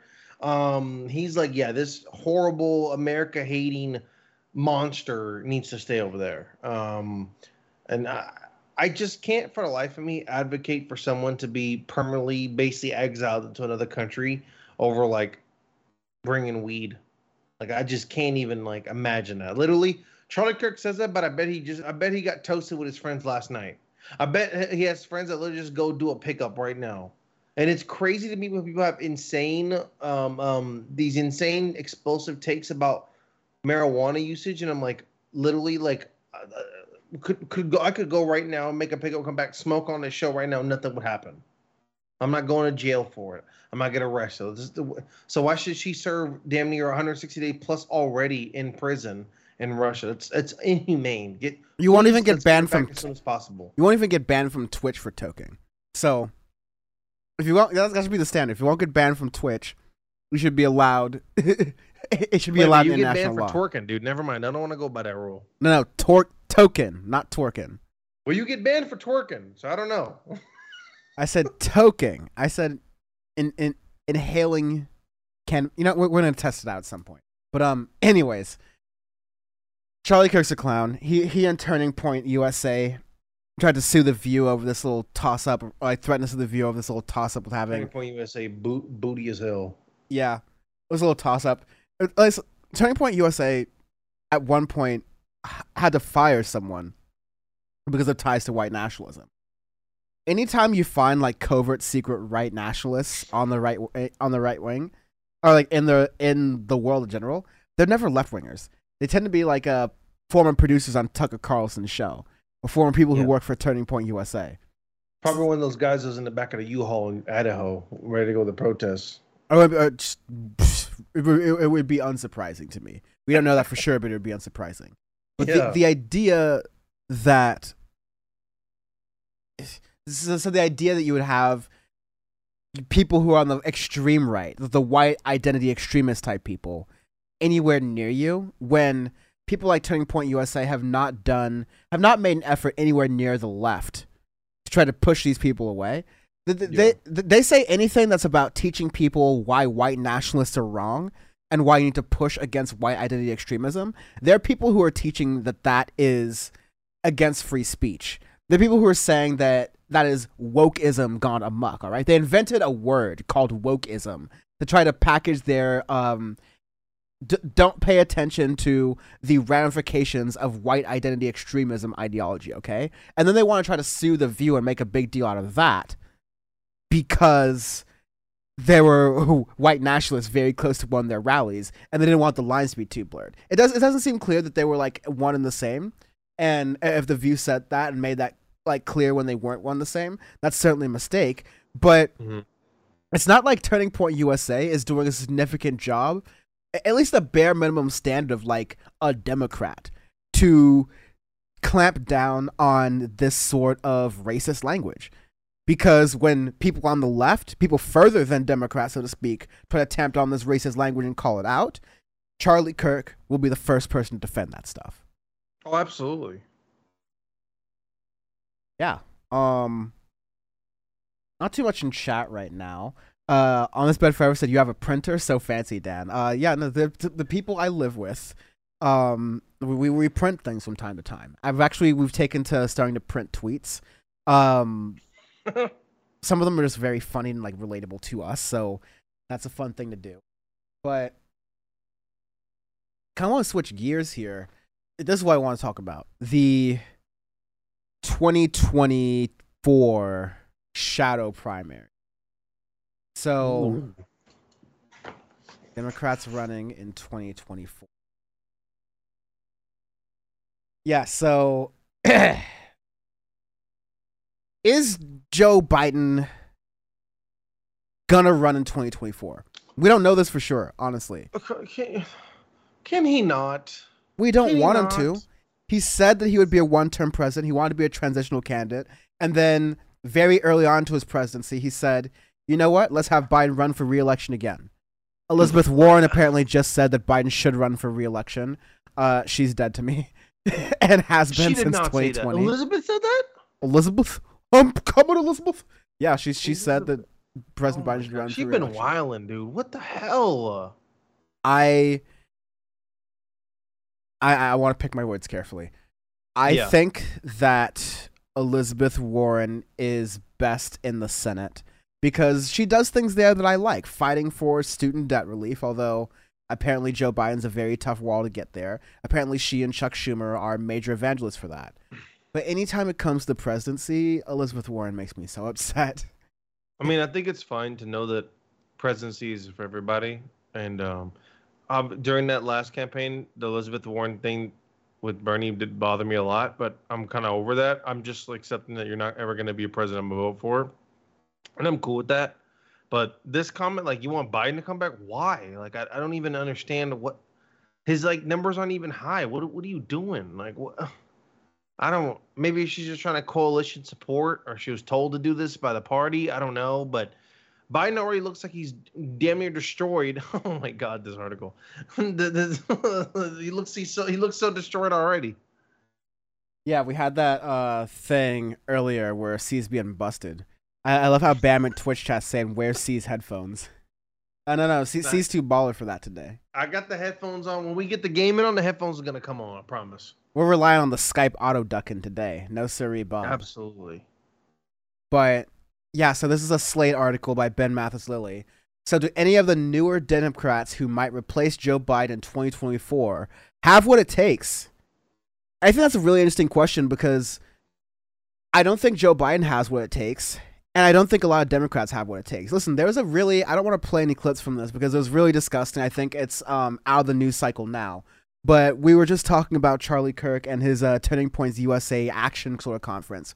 We had Ron DeSantis. You had Ted Cruz. You had basically the starting lineup for Republicans who might run in 2024 not named Donald Trump. And they were playing the hits, throwing the red meat, saying, we're going to do X, Y, and Z. Screw gay people. We don't care about pronouns, etc. Ted Cruz says, my pronouns are kiss my ass. Like, yeah, my pronouns are kiss my ass. Like, boy, if you don't stop. Yeah. DeSantis made some interesting jokes about grooming, considering... Matt Gaetz made some interesting jokes about grooming and references about grooming, considering his alleged situation. Matt Gaetz is really enjoying his freedom a little bit too much. That man might have to... He might be printing out driver's license plates soon if he keeps playing games. The hell is he talking about? He talking real comfortable up there, buddy. But my point is that the Republicans do a phenomenal job at working their talent. I want to use the phrase massaging their talent, but grooming their talent. Yeah, yeah, grooming their talent, so to speak. They do a good job. Yeah, they do a good job of figuring out Bam, San, and Chad, our favorite Cuban Ted Cruz. But people are getting to the point that I'm also looking at another chat. Sorry. Because On the Bed Forever says, like Sam Cedar, about printing out tweets. There's a lot of ways I'm a little bit too much like Sam Cedar for being under the age of 30, but just thank you for pointing that out. And then Real House Cat says, my theory is they hate the word woke because they think it sounds black. And we've been talking about that. Woke is a word that originally comes from black vernacular. As Michael Chase said, it was a black term for knowing when the white folks is trying to kill us. So, but what I'm trying to say is that Republicans are really good at grooming their talent, and Democrats don't have a really good starting lineup. You try to look at some of like the top Democratic stars, the people getting most attention.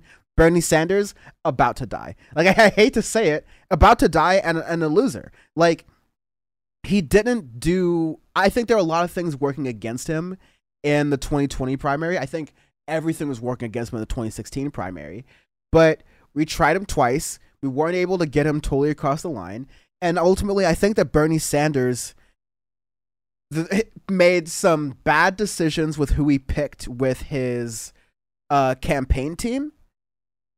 And he made poor decisions on not hitting it and differentiating himself from Democrats more. Because people don't like Democrats. People only saw Bernie Sanders as a Democrat as an ends to justify the means. You need a major party to get in there. Donald Trump was able to say he was a Republican, even though he started off attacking Republicans' love of the war in Iraq and Afghanistan. But he was able to call himself a Republican because he was using that infrastructure. Bernie Sanders squandered his chance to say, hey, I'm using the Democratic Party infrastructure to take over the thing and shake it up because I hate Democrats too. Bernie Sanders has the record, but the Democrat Party ate that out.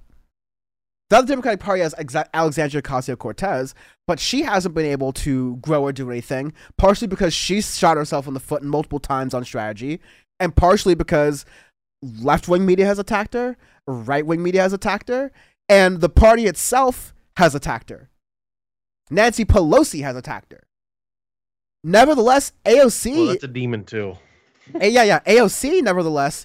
gets a lot of the attention in the party. She gets some of the new ideas. She's closer in touch with the younger audience in the party who are for things like student debt relief. They're for things like climate change, things that are constantly fought for by older people, or things that are not seen as a higher priority by older people in the party, but things that would actually get people votes, would get Democratic Party votes, rather. So... C's, go ahead and jump in here before we go into these like 2024 candidates. But this is kind of the situation that Democrats have kind of leading into this. No, for sure. I think that's a big problem. I think there's a lot of almost infrastructure issues with the Democratic Party. We're not taking advantage of getting the proper candidates lined up.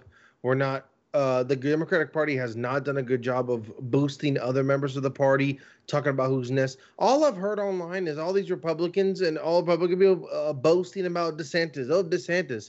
Oh, yeah, I'm going to move to Florida. DeSantis is the best. DeSantis is... Even when it's all garbage trash, they're like riding and advocating for each other. It seems like there's a lot of division with the Democratic Party right now, and that division has led to no one being able to become a front runner. And typically in the past, Democrats have always kind of had somebody where people are kind of keeping their eye on, like, oh, okay, this guy's kind of coming, or, oh, this and this. And it looks like a little bit of reeling. Now, I don't know if that's something internal that has caused this, but it sucks because, you know, the people who I like, I know Americans are going to vote for.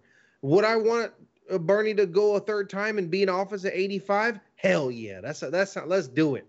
Because I know he would get also a vice president that I'm comfortable with as well.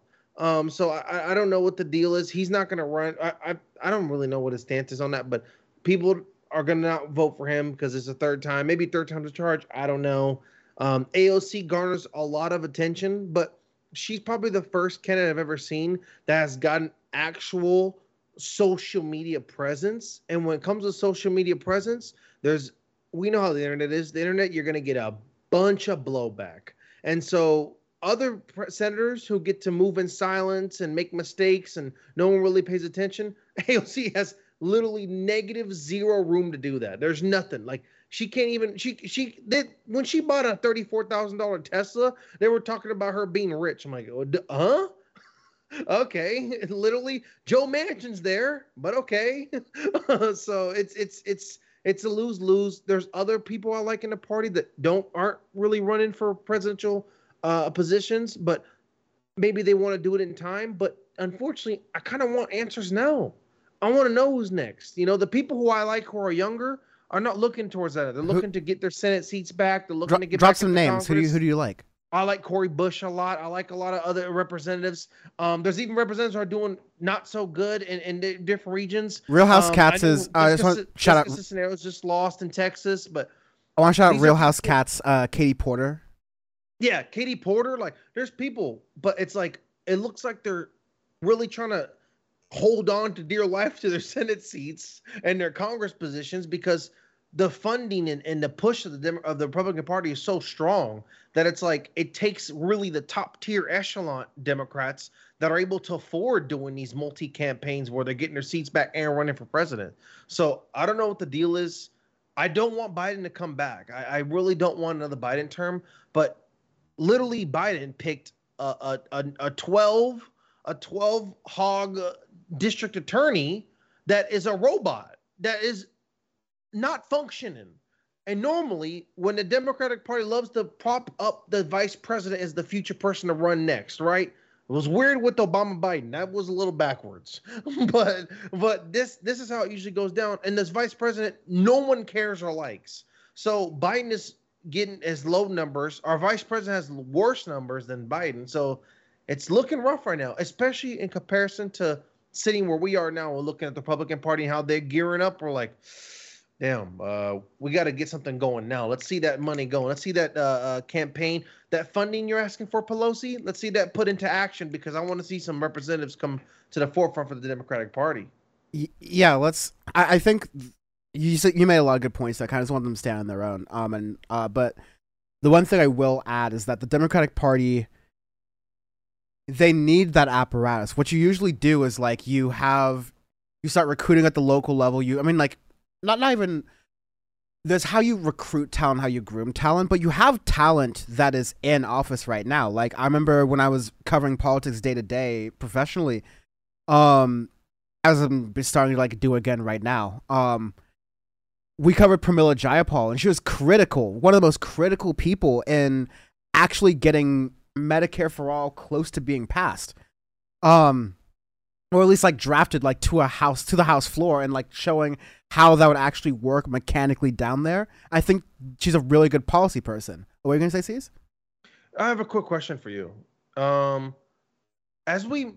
think this generation that's coming up and turning 18, becoming 18, this new generation that went through the COVID era, went through everything that went down, went through the Trump presidency, and we get a lot of those hardcore, rad libs and, those young kids that are the TikTok generation, right? That are starting to be coming to the fold into the voting space. Don't you feel as if the party that takes more of the punch from that would be the Democratic Party? I feel the Democratic Party is going to have a harder time transitioning from the 90s and 2000s Democrats into the younger party Democrats, the TikTok Democrats that are coming up. I think that transition is going to be a lot more difficult because maybe there's a lot more kids coming up that are seeing more progressive ideals, into Medicare for All, into school. And a lot of these kids are foregoing college. They're looking at entrepreneurship and their own journeys, and that doesn't really coincide with the traditional moderate Democrats. So that feels like a big obstacle for the Democratic Party to jump into, and the people in the party that kind of do a better job of adhering to them, they're kind of vilified. They're not accepted all the way. There's a separation between the Democratic Party, between those people as well. So I feel like the Democratic Party has a big hurdle to transition into and moving, getting the younger generation to buy into and adapt into the policies that they're doing and moving in together, because that division is becoming more split as these kids are kind of getting into the 18 and becoming the voting age. So I guess just to be clear on what you're asking me, those are really interesting thoughts. I just want to be clear on the question. Yeah. I guess Are you asking me how will young voters react to the younger part of the Democratic Party? Because I think it's possible that the reliance that Democrats have had on the youth vote, they may have gotten themselves lucky here because Republicans jumped the gun and shot themselves with the foot with, what am I trying to say? With the Roe versus Wade stuff by striking that down, because now you're just going to be energizing a lot of progressive voters who care about reproductive rights. And now they're going to be starting to clue in and going, wow, Brandon's been goofing over the past 2 years. We've been talking about on Power Report how things have been really kind of slow rolling. We've been doing episodes that only justify what the news is really coming to. But now we're back coming on to things. I think people are going to start plugging back into politics, watching shows like this that we really appreciate you watching, and going, whoa, damn, things are really messed up. And Joe Biden's not doing many of the things he wanted us to do. And so I think that response, like, the sort of assumption, we saw this initial rage. I think that's still kind of there and starting to be built into a lot of people's politics. We saw it after the gun debate, and we saw it also after Roe v. Wade got taken down, where we knew that, okay, Republicans are ghouls, but the Democrats don't have any real plan to fight this. My comment that got a lot of traction is Republicans hate you, Democrats fail you. And that's something that's being internalized by a lot of the folks that I see in TikTok comments, a lot of younger people that I talk to, like younger than me now, around my age, older than me, but still like within this millennial Gen Z cohort, right? Mm-hmm. So the Democratic Party brand is not strong right now. R.I.P. Desus and Miro. So like it is a real kind of, it's going to be tough, I think, for, there's definitely that generational divide. If Democrats are liked, they're seen as a mitigation effort against Republicans. They're generally going for younger, more progressive people. But, I mean, I'm sure you have places or situations where it's a crappy, moderate to conservative Democrat versus a definitely terrible Republican, and people just vote to put that Democrat in for more years in power, and just sucks. No, for sure. I mean, we all know this. We talked about this on Power Report. The reason Trump didn't become president again is because he shot himself in the foot during his presidency. He didn't provide certain things that the people needed. He fumbled his way out of stimulus packages. He didn't provide all the stuff. We were looking around other countries and going, yo, what the hell are we doing here? So he lost that himself off of basically just ego. That was his fault.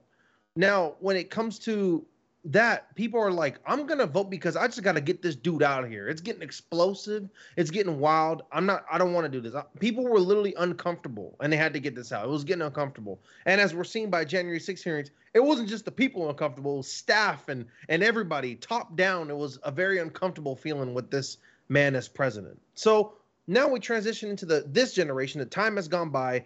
COVID went by. The 2020 year went by, and it felt like 3 years went by. It was a long, wild year. That transition, so much stuff that we almost forgot about happened from the protests, and now with Roe v. Wade and the Republicans pushing to get all the SCOTUS, to get the last minute demon bills passed they're trying to get to, is a good and bad thing. It's a good thing to adhere to their conservative voters, but now you're causing a bigger division, bigger animosity among a majority of this country, as we saw. I mean, I know Bam has talked about on the show, he doesn't really know about the poll numbers, but I still think a majority of Americans are heavily disagreeing with the Roe v. Wade and everything. They think that there's no way that should be taking away reproductive rights from women.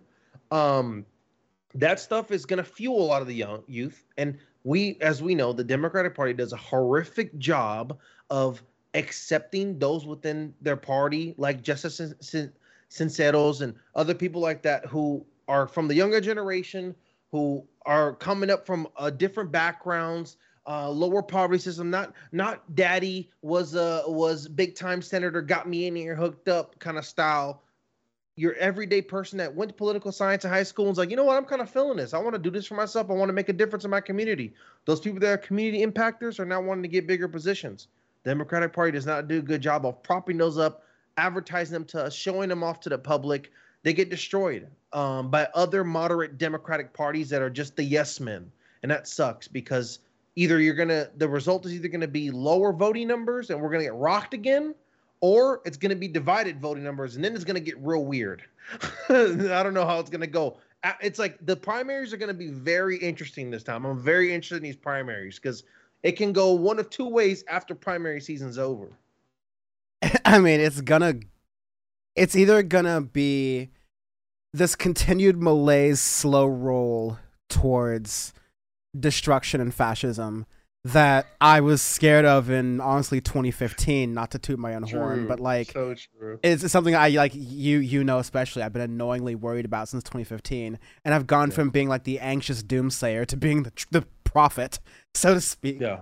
But hello, Messiah in the house. It's either going to be a continued slow roll towards that if the Democrats retain what they have or don't lose too hard or even win, and it's going to be a water slide to fascism if the Republicans win, especially if they gain control of the Senate, especially if they gain control of the House, because all it's going to be is Joe Biden's veto power, and then what they're going to have in their pocket is the thing they love using, which is big government Democrats. We need to stop the power of the president and the executive ability to do things until we get in power, and then we're going to give the executive the ability to do whatever we want to do so long as it's in our completely capitalist interests. I really, really do want to go towards this. Who are the Democrats that might replace Joe Biden, who might have what it takes here? They'll let us keep getting this tangent. Go ahead. But I did enjoy this conversation here. I have no idea how I'm going to break this shit up into a podcast. Maybe people like these 3-hour tangent Joe Rogan style podcasts. Probably they don't. We just need more weed and food and steak and liver, and we'll be good, dude. Dude, and cigars. The best I can get you is one of those things and some Beyond Beef Jerky, but I guess that makes me a soy boy. Yeah, you're a soy boy, libtard, and you're gonna get canceled for it now. So good luck. No soy in Beyond Jerky specifically says in the label. Anyway, so North Carolina Governor Roy Cooper, no. Number 8, Michigan Governor Gretchen Whitmer. Gretchen Whitmer's being hyped because she was the woman who read the State of the Union address, and I definitely called this back. Okay, let me go back to number 9. I'm kidding. Hell yeah, I'm not Gretchen. But like, I literally called this back then. Whoever the Democrats put on to do the Democratic, like, you know, sort of like response to the State of the Union or whatever, is like who the party is looking at. It's usually a governor. It's usually someone who checks the Kumikam. It's usually someone who checks the social justice demographic boxes of the day. She's a woman, so like you at least have that there. And of course, I don't find anything wrong with a woman president. I would love there to be a woman president. I most importantly want there to be a president who aligns with my values, and that can come in pretty much whatever form. Yeah, I'm down. I mean, if it's a woman, sweet. If it's not, all good. I just want someone that follows the politics and values that I'm looking at. Yeah. I don't know. I don't really know much about Gretchen, to be honest. I don't really know much about her. Yeah, I just don't think... I was talking about this in the YouTube chat just now, but when someone in chat suggested Katie Porter as someone who the Democrats should be thinking about drafting, and I don't know, maybe she's on this list right here, I think that a test, an unfair test, but a test nonetheless, that women face, if you're going to be a Democrat running for office in this environment, unfair test, but a test nonetheless, is that you need to be able to both dish it and take it. You don't need to just not only be able to have thick skin, to be able to handle the sexist rhetoric, the like absolutely misogynistic, violently gross language that will be said about you as a woman who is running for office, the memes that will be made by surrogates, the things that Democrats won't even stand up for you on and denounce and reject. You have to have really thick skin on that. And a lot of men running for office don't have that thick skin. They don't have that ability to not only take, but also dish. You need to be a fighter. You need to have zingers as well, all right? The only reason I thought Kamala Harris would be useful or good as a vice president is because I feel like she's good in debate mode. She's good when she's on a judiciary committee and she is grilling someone because you're like, oh God, that's my mom when I'm in trouble. I do not want to be involved in that. She's bringing out, she's having me choose between the belt and the switch tonight. No way. Yeah, like that, yeah, no, that for sure. Cop Kamala working for me and in my interests is not bad. Yeah. All right. But like in anything else, she's an absolutely like weak politician, and she's proven herself to be inept to friendly fire questions, okay, like Charlemagne the God questions, okay, like Katie, like CNN anchor questions she can't even answer, right? And so you need, I'm not saying this about Gretchen Whitmer necessarily, but I haven't seen this about Gretchen Whitmer, is that you need to be able to handle all of the extra bullshit that unfortunately comes with running as a woman in the Democratic Party and running as a woman in the United States in the 2020s, so to speak. And I haven't seen Gretchen Whitmer go all out and be able to prove it. Amy Klobuchar, for example, I think has thick skin, Stapler Amy, but I don't think I don't think that she's going to be able to land the insults, the humor, the kind of demeanor that people are going to need from a politician in this case, in this era, so to speak, right? Klobuchar is talked about a lot by maybe this list. I don't know. Let's keep going down this list. And no, I literally don't even know why Roy Cooper's here, so whatever. Pennsylvania Lieutenant Governor and prospective Senator John Fetterman, the guy who's running against Dr. Oz, I believe. That's an interesting one. Maybe I don't I don't see that much. I mean, he's not endorsing Medicare for all, but he claims to support universal health care coverage. That's a red flag to me personally. Mm. But let me just zoom this in here so people can actually see it on the stream a lot better. Yeah, I don't like that aspect. There we go. Gavin Newsom. This is where it gets fun. So Gavy Boy, he's the one who, I don't know if I can find it, but he basically put out this poll about, or I basically put out a response video saying that California is not going to be the kind of place like other places in Florida, essentially attacking Ron DeSantis and his anti-gay policies and things like that, saying that, hey, if you want to have a marriage equality and free lifestyle and do all these other things, California is welcome and happy to have you. Similarly to how Texas has been like, hey, go ahead and leave California because cost of living is too ridiculous.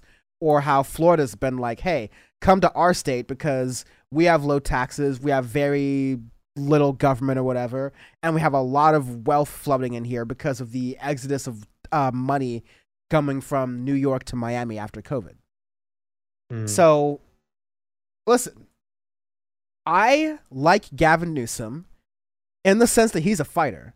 I have no qualms about his ability to take it to the Republican Party. I have no qualms about his ability to take it to Donald Trump Jr.'s ex-wife, Kimberly Guilfoyle. Because he did. Gavin Newsom is a cutie. I mean, that's a handsome man right there. That's a handsome president. I think as in the shallow party, we'd be really doing a better job of getting some better looking presidential candidate. We'd be going from a 1 to a 9 from Gavin Newsom, from Biden to Gavin Newsom. It's a handsome fellow right there. What? Oh my God! Look at that we should get banned off that picture, dog. Got that? Oh God! Gavin Newsom. That's a handsome man right there. Let's get some Gavin Newsom. Look at this. Look at that slick back. Ooh, hairline king too. That's some California shit right there. And look at that $1 million smile. That's that man. There you go. You know what I liked about him when the Republicans were kind of pressing him over the Carson run-in and all that, the good times we had about him getting kicked out of office. He held frame, dude. When he was having them parties during COVID, he held frame. Okay, held it down. That's the government. When he was doing them illegal parties where we couldn't even go out, I couldn't even go see Dan and bother him. He said, I'm having parties in Calabasas and I'm holding frame. You need a president's got to be able to do that. You got to have a president's able to do that. French lingerie, goddammit. You know what the fuck it is. But yeah, I don't really know all of Gavin Newsom's stances politically.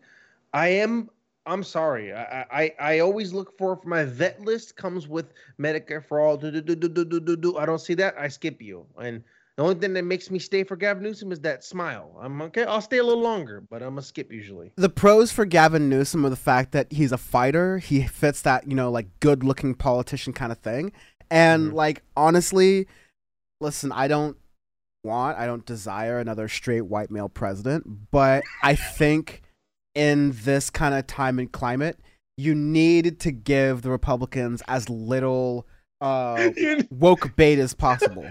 Dan said we need to calm the whites down.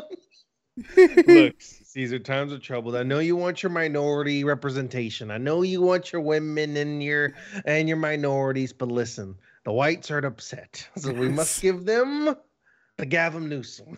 It's give and take in America. They're not ready. They're not ready for minority representation. They damn near took away They're taking away reproductive rights already. We gotta calm the whites down. I gotta calm them down. Yes. Number 5 on the list of Rooney here, Colorado Governor Jared Polis. So let's not lower number 5 here, and I took Newsom seriously. But, oh God. Polis is from the Mayor Pete school of being extremely, almost casually conversant with the facts in any given manner. At one point, he started listing teacher salaries in 3 neighboring school districts. He's also handy with positive-seeming technocrat phrases like, we need to have a greater offset as a backstop. Oh God. That's my kind of guy right there. That's the kind of stuff that's going to kill us, is the main thing. Yeah. That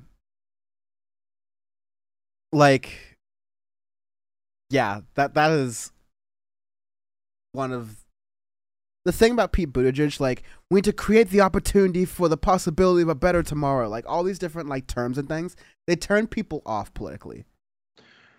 They do, and Pete Buttigieg, shout out Pete Buttigieg, getting a lot of heat for going on maternity leave. Good for him, you know, taking care of his kid. Happy for him and his. Yeah, not gonna slander him. And they were trying to blame him for the ports of Long Beach and LA being crazy. It was Pete Buttigieg's fault because he took maternity leave because there wasn't a man in office to take care of business. That's the problem. I just don't like Pete Buttigieg's politics. I think he's a little corny for me. I'm not a fan of it in general. I'm not a fan of him. But I'm not going to hold that stuff against him. That's disgusting. That's dumb and immoral. Yeah. But he's just not the candidate for me. Yeah. I'm talking purely on policy things. I am even going to not necessarily bring up the 2020 Iowa caucus stuff right now because I'm not going to get heated today, right? In a moment. But No. We're going to have a good evening tonight. We're going to get heated in video games, not in Pete Buttigieg. Yeah. Not Iowa caucuses. But Pete Buttigieg would be like a Barack Obama technocrat. Like, it would be so boring. Like, he would not make any change. All the things he would do would involve more LGBTQ prison guards. Like, it would be so bad. Chris Murphy, he's being hyped because he represented the House district in which Sandy Hook massacre took place. He is leading the recent negotiations that resulted in the first major gun legislation in decades, he led them. And he is just generally one of the few Democratic senators who both, number one, seems to have some influence in the party, and two, is good enough at public speaking that makes people occasionally want to hear things he says about Congress. Wow, what a take. What a low bar. Yeah, Illinois Governor J.B. Pritzker. God, I'm sorry, stream, because all these people are so boring. Like here's the deal. Like, they understand, dude. They understand. Like, okay, I'm going to read this here. First off, God bless Illinois and Chicago politics. A quarter of the debate reviewed for this was about some sort of scandal related to a favorable tax reassessment that Pritzker had gotten by taking some toilets out of some big house he owns. He's one of the heirs to the Hyatt fortune. I'm out. The last thing Democrats need. What's wrong with a rich man? The last thing you want to calm the whites down. Fair. It's not good. I don't think that we should have another rich person running and representing the Democratic office. I mean, like, inevitably, most politicians will be in the upper class, so to speak. But we don't need, like, it's not going to work for us. Ayers is not representative of what we really need right now. I feel like it'd be tough to not get that. I mean, it's kind of going to happen. I feel like in a lot of circumstances, I mean, not typically my favorite politicians, but in a lot of cases, politicians do come from a little bit of a better background, so they're able to, you know, get this stuff kind of going. And I think it's something we can avoid, but I would like to avoid the millionaire, billionaire, I just feel like doing this now kind of vibe. I'd kind of want to avoid that a little bit. There's New Jersey Governor Phil Murphy. Wait, is that the buff guy? No. Oh, okay. No. That's different guy. Phil Murphy? Oh, Phil Murphy. Yeah. No, I remember seeing this guy before. I'm okay. Seeing him before, you're good? I'm good, dude. I've seen this guy before. I'm good. He doesn't meet my quota. That's not a lot of symmetry there. He doesn't meet my quota, dog. I'm good. I had enough of this. All right. They meet my quota, dog. Whoa, who got him on Canva? Get him off Canva. 3, 4, 3, 4. Anyways, 5. Trump has a bigger butt than him, so that's a no pass also. Power Report's an ass podcast. Let that be known. Absolutely. We don't shame, but we do enjoy. Number 1, Raphael Warnock. I'm so sick of Democrats. Raphael Warnock is number 1? Wow, I'm so sick of Democrats and their magic Negro complex. Really? Warnock number 1? Wow. He's done about the same amount as Barack Obama did in the Senate in the same period of time. So sure, fuck it. I don't care. Listen, maybe he'll have broader appeal. I think he might even need to there goes progress rights in my state. I want to say for New Jersey. For Phil Murphy. What a guy. Let go, Phil Jersey. But yeah. Raphael Warnock, I want to see him more on policy. Maybe he's inspiring, but I want to see him more on policy, honestly. Okay. I have no beef with Raphael Warnock. I just was surprised he's on the list. I think let me keep it a stack. If you're going to give me Katie Porter or Raphael Warnock, I want Katie Porter. I like Katie Porter a lot more. Katie Porter is really dope. She does a really good job in the Senate. She does a good job in corners. She does a really good job in hearings. In that aspect, in like the law aspect where she's like going hard in there, she handles herself fantastically. And I think she does a good job of communicating and talking to people too. I'm down. I don't have a problem with Raphael Warnock at all. I just don't know what ton, other than the stuff that was the amazing work that they did in Georgia to advocate for Democrats and the Democratic voting and stuff that went down. I know he's a big proponent and a part of that. I don't have any beef there. I just don't know enough. I was just surprised that he's number 1. I didn't expect that. Usually when you see these lists, you know, they're going to put someone like Gavin one because he's a California Democrat. They're like, oh, California Democrat governor, he's number 1 because of the population. But I guess that Georgia thing has had a bigger impact than I realized in terms of the eyes of the Democratic population reading and this reporter at least. No, I would like to learn more. I don't really know. I can't believe Herschel will debate him. Ridiculous. Oh my God, that would be beautiful. Can we have that? Oh my God. I'll debate Christian Walker if Herschel Walker will debate. Oh yeah. Can we have like a pay-per-view special after the Jake Paul fight? We'll have Dan versus Herschel Walker Jr. or Christian Walker. Then we'll have Herschel Walker versus Freudian slip. I would. I don't know if I should have this recorded on stream. Yeah, screw it. Let's see what happens. I would do a boxing match with Christian Walker, like celebrity boxing. That'd be funny. That'd be great. I'd rock him. That'd be wonderful. No contest. You know what? YouTube boxing had their fun. It's time for politics coverage to get their hands in the ring, baby. Come on now. Can we get some political streamer boxing events? What's going down here? Who's throwing hands? Dan, either you take Christian Walker or you take Beanie Boy over there. You take Tim Pool, Beanie Boy. That's a good matchup. I think you'd serve up Beanie Boy real good. Take Beanie Man. He can't wear a beanie in the ring though. Take it off.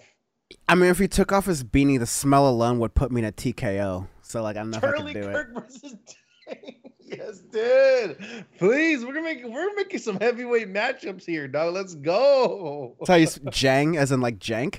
I hope God. Yeah, I think he meant Jank. Please let Jank versus Charlie Kirk. That's not fair. Leonard Jank's a Turkish man. That man will pummel him into oblivion. I'm also trying to do like age class and shit like that. Like Charlie Kirk is. And no, you're all good. I don't expect anyone to spell Jank's name right. I just wanted to make sure that I wasn't missing some other leftist. No, I understood what you meant. Yeah, yeah, you're good. Yeah. You're all good. There goes progress.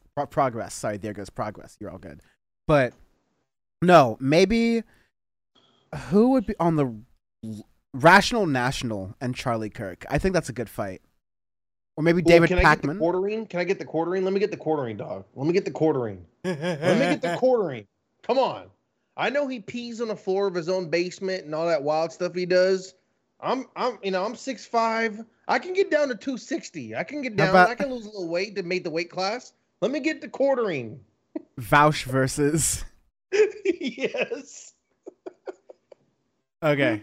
But before we do celebrity boxing, so ultimately, this article, all this stuff, trying to do a Dem shadow primary before we even know whether Joe Brandon makes it to 2023 or decides to run or not is a little bit of a fruitless effort. But I do think, listen, I think the Democrats need to do a very, very quick job of figuring out who that rising star is. Because right now, I'm not feeling good about any of the names. I feel okay about Warnock if we did the whole let's run a magical Negro as the Democrats' last hope thing again. I feel Gavin Newsom, honestly. Like, I do not like Gavin Newsom. I'm the one who's done, like, anti-Gavin Newsom segments on Power Report, on Majority Report, on a lot of different shows here. So, don't get that, like, twisted or anything. But... just if you had to settle, yeah. If I had to settle, I'd say I'd go with Gavin Newsom. Yeah, I'm down for a talk. I just think, look, this is the thing. I don't necessarily have enough information or viewpoints or meetings or town halls to get a base on who I want. So rather than just surprising us on an MSNBC town hall, can we get at least some communication on?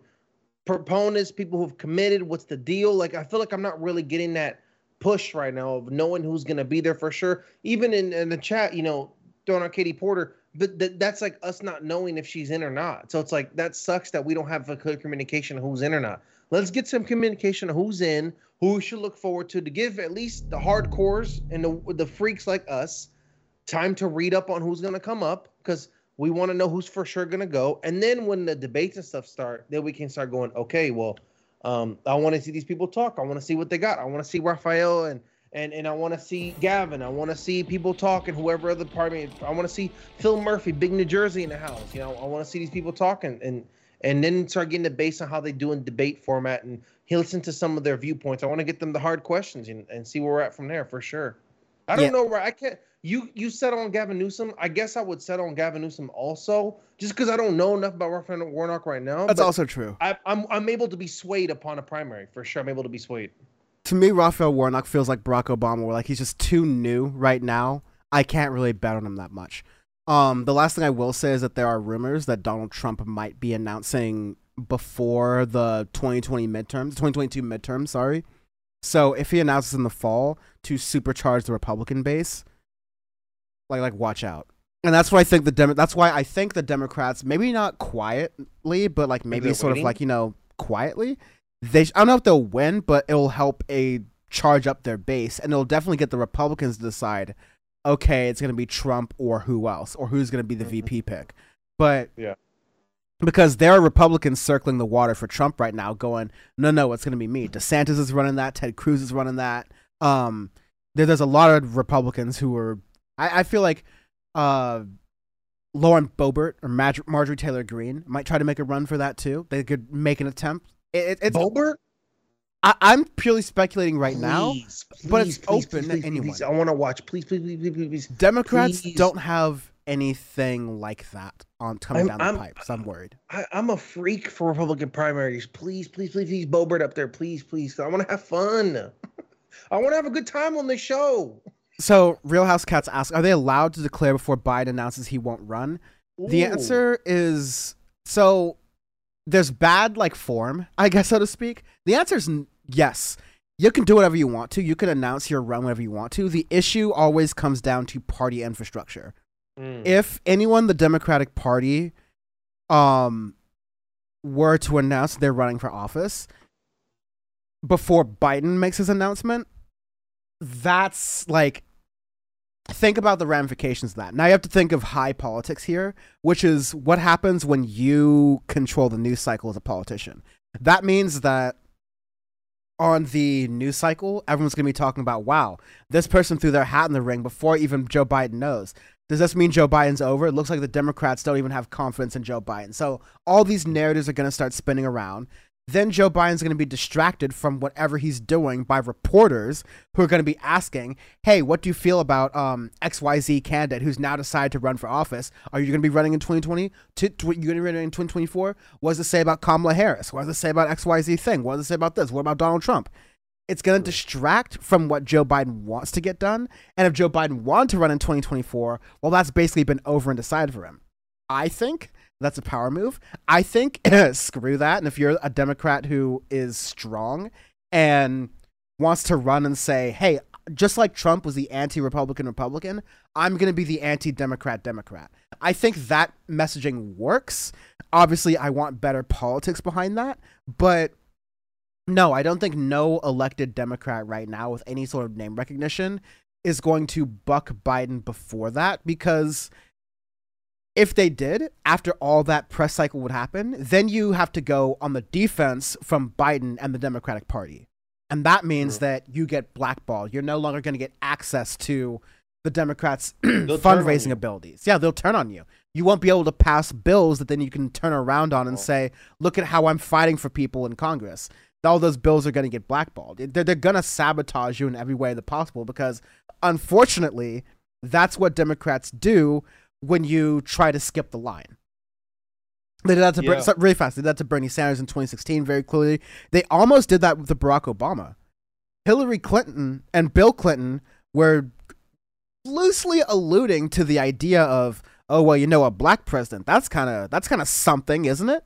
They were playing with the racial stuff that was happening in 2008 around Barack Obama, because it was desperation hockey and looking like they were about to lose the primary that Hillary Clinton had essentially been promised, because it was her turn. The Democratic Party gets shisty as hell when you go against them, especially from the inside. If you go against them from the outside in the Republican Party, they're your friends. If you go against them from the inside, they're scorpions. No, you're absolutely right. We've seen it time and time again where there's been examples of when things aren't going in the traditional Democratic Party way, it gets rough for those people. I think in the Republican Party, you get a lot more love for being a radical and radicalization of like conservative values. You get like it's like a bigger opportunity. It's a higher chance of you being successful off that than in a Democratic Party when you have quote unquote radical ideals and stuff on the Democratic side. Like you're way more susceptible to get shunned and demolished real quick and destroyed by the more moderate Democrats, and that sucks. So I think they do have, if you have those kind of ideals, or you're kind of like on that line where you're like a more progressive type of Democratic candidate, your best chance is just to kind of wait and do the traditional style, even though it's archaic and slow roll, especially with Biden. Lord knows how slow Biden's going to take for all this stuff. When he gets it done, then you got to come in and pick up steam off the back end of that. So, yeah, it's unfortunately it's tough on the Democratic side to be the other way. Yeah, I agree. Before we go play Valorant, because I almost started up while you were talking there, and I got really close to it. You're good. I've got to go on to some of this Kyle Kulinski stuff. So there's another 12-minute clip of our long-ass clip, essentially, of Kyle Kulinski noting something that Joe Rogan did and therefore saying that, oh, wow, look, this is a good thing. I'm not going to play the whole thing because it's, oh, look, Joe Rogan called Trump a man baby. Look at this moment. Joe Rogan is praising Bernie Sanders in a recent clip. Look at that. How could he possibly be a leftist or whatever? And I'm like, wow, how can he possibly be so gullible? Like, how can Kyle Kulinski possibly still be this gullible? To exclamation this stuff. Point praises. Oh my god. So here's one. I feel like we're paying too much attention to Joe Rogan lately. His commenters are banging into him. One writes, 90% of Joe Rogan's worldview is formed by other people's opinions. There's one. There's one guy who wrote in here, and I've honestly got to just like pull up my long archive of messages that I flooded the group chat with, because this is just when it got great here. But the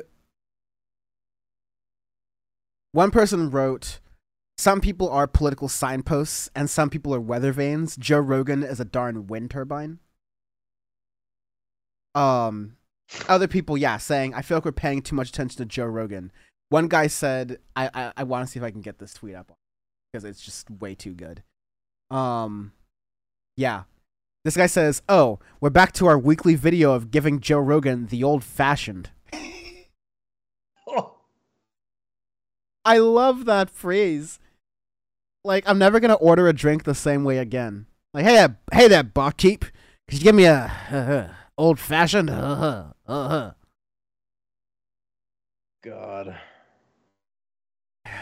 My good friend Joe, Kyle, you're making the Bernie fallacy, which is really interesting because Kyle Kulinski criticized Bernie Sanders for something that I'm talking about. I was alluding to earlier in the show about Bernie Sanders being too nice to Joe Biden and saying, no, this is my good friend Joe. Oh, listen, no, Kamala Harris is a good people. By trying to play nice with the Democratic Party when the Democratic Party was always going to come at you knives out was a mistake. Yeah. Go after the Democratic Party. Go after them. Because they don't care about you at all. They will humiliate you. Yeah. Yeah, go on. No, I was like, yeah, I mean, it's hit or miss. It's always tough to know what angle Bernie could have took of him. He's been off since 91 or something like that. So, Lord knows. Whatever it is, though, it didn't work, unfortunately. Yeah, like that comment is like, yeah, my good friend Joe. Is that some kind of like Delaware slang? Slang, is that where he's from? Whatever. Is some kind of Northeast slang or something? I don't know. Everybody's your good friend. Love how he's like, it's amazing that Joe Rogan and Kyle's relationship parallels Bernie and Biden's relationship. We saw how that turned out during the primary. Rogan is exactly like a couch. Whoever sits on a couch leaves their indention. I get that. It's a really good one. Rogan just repeats the last thing he hears. Imagine him praising Bernie, de facto endorsing DeSantis, and calling Canada communist in the same week. Oh my god. The amount of energy Kyle spends on defending Joe Rogan is really weird. I think this is Bam's favorite comment. To be fair, it's a little, my man really is committed to making Joe Rogan loved by the average American. Yeah. And average Democratic American. Yeah, I only am doing this because Kyle Kulinski's continued work as a so-called leftist pundit, while he is defending Joe Rogan, perhaps the nation's top transphobe, at a time when transgender individuals, non-binary individuals, people in the LGBTQ+ spectrum are not just facing, rhetorical social media, oh no, Jordan Peterson made a segment about me kind of hatred. Yeah. They're facing laws that are coming against them. They're facing actual violence in the streets that are coming against them. And instead of rallying to their offense, instead of Kyle Kulinski doing what he did to start his show and speaking truth to power to people, he's instead going, no, listen, I'm really friends with this guy who has a really popular podcast who I'm trying to get on so I can get my YouTube numbers, which have been completely stagnant for the past couple months, to move somewhere closer, higher. And me dating Crystal Ball is not quite doing that enough for me. So if I can just get one more Joe Rogan appearance, then maybe I can just get a little more clout. Maybe I'm being unfair.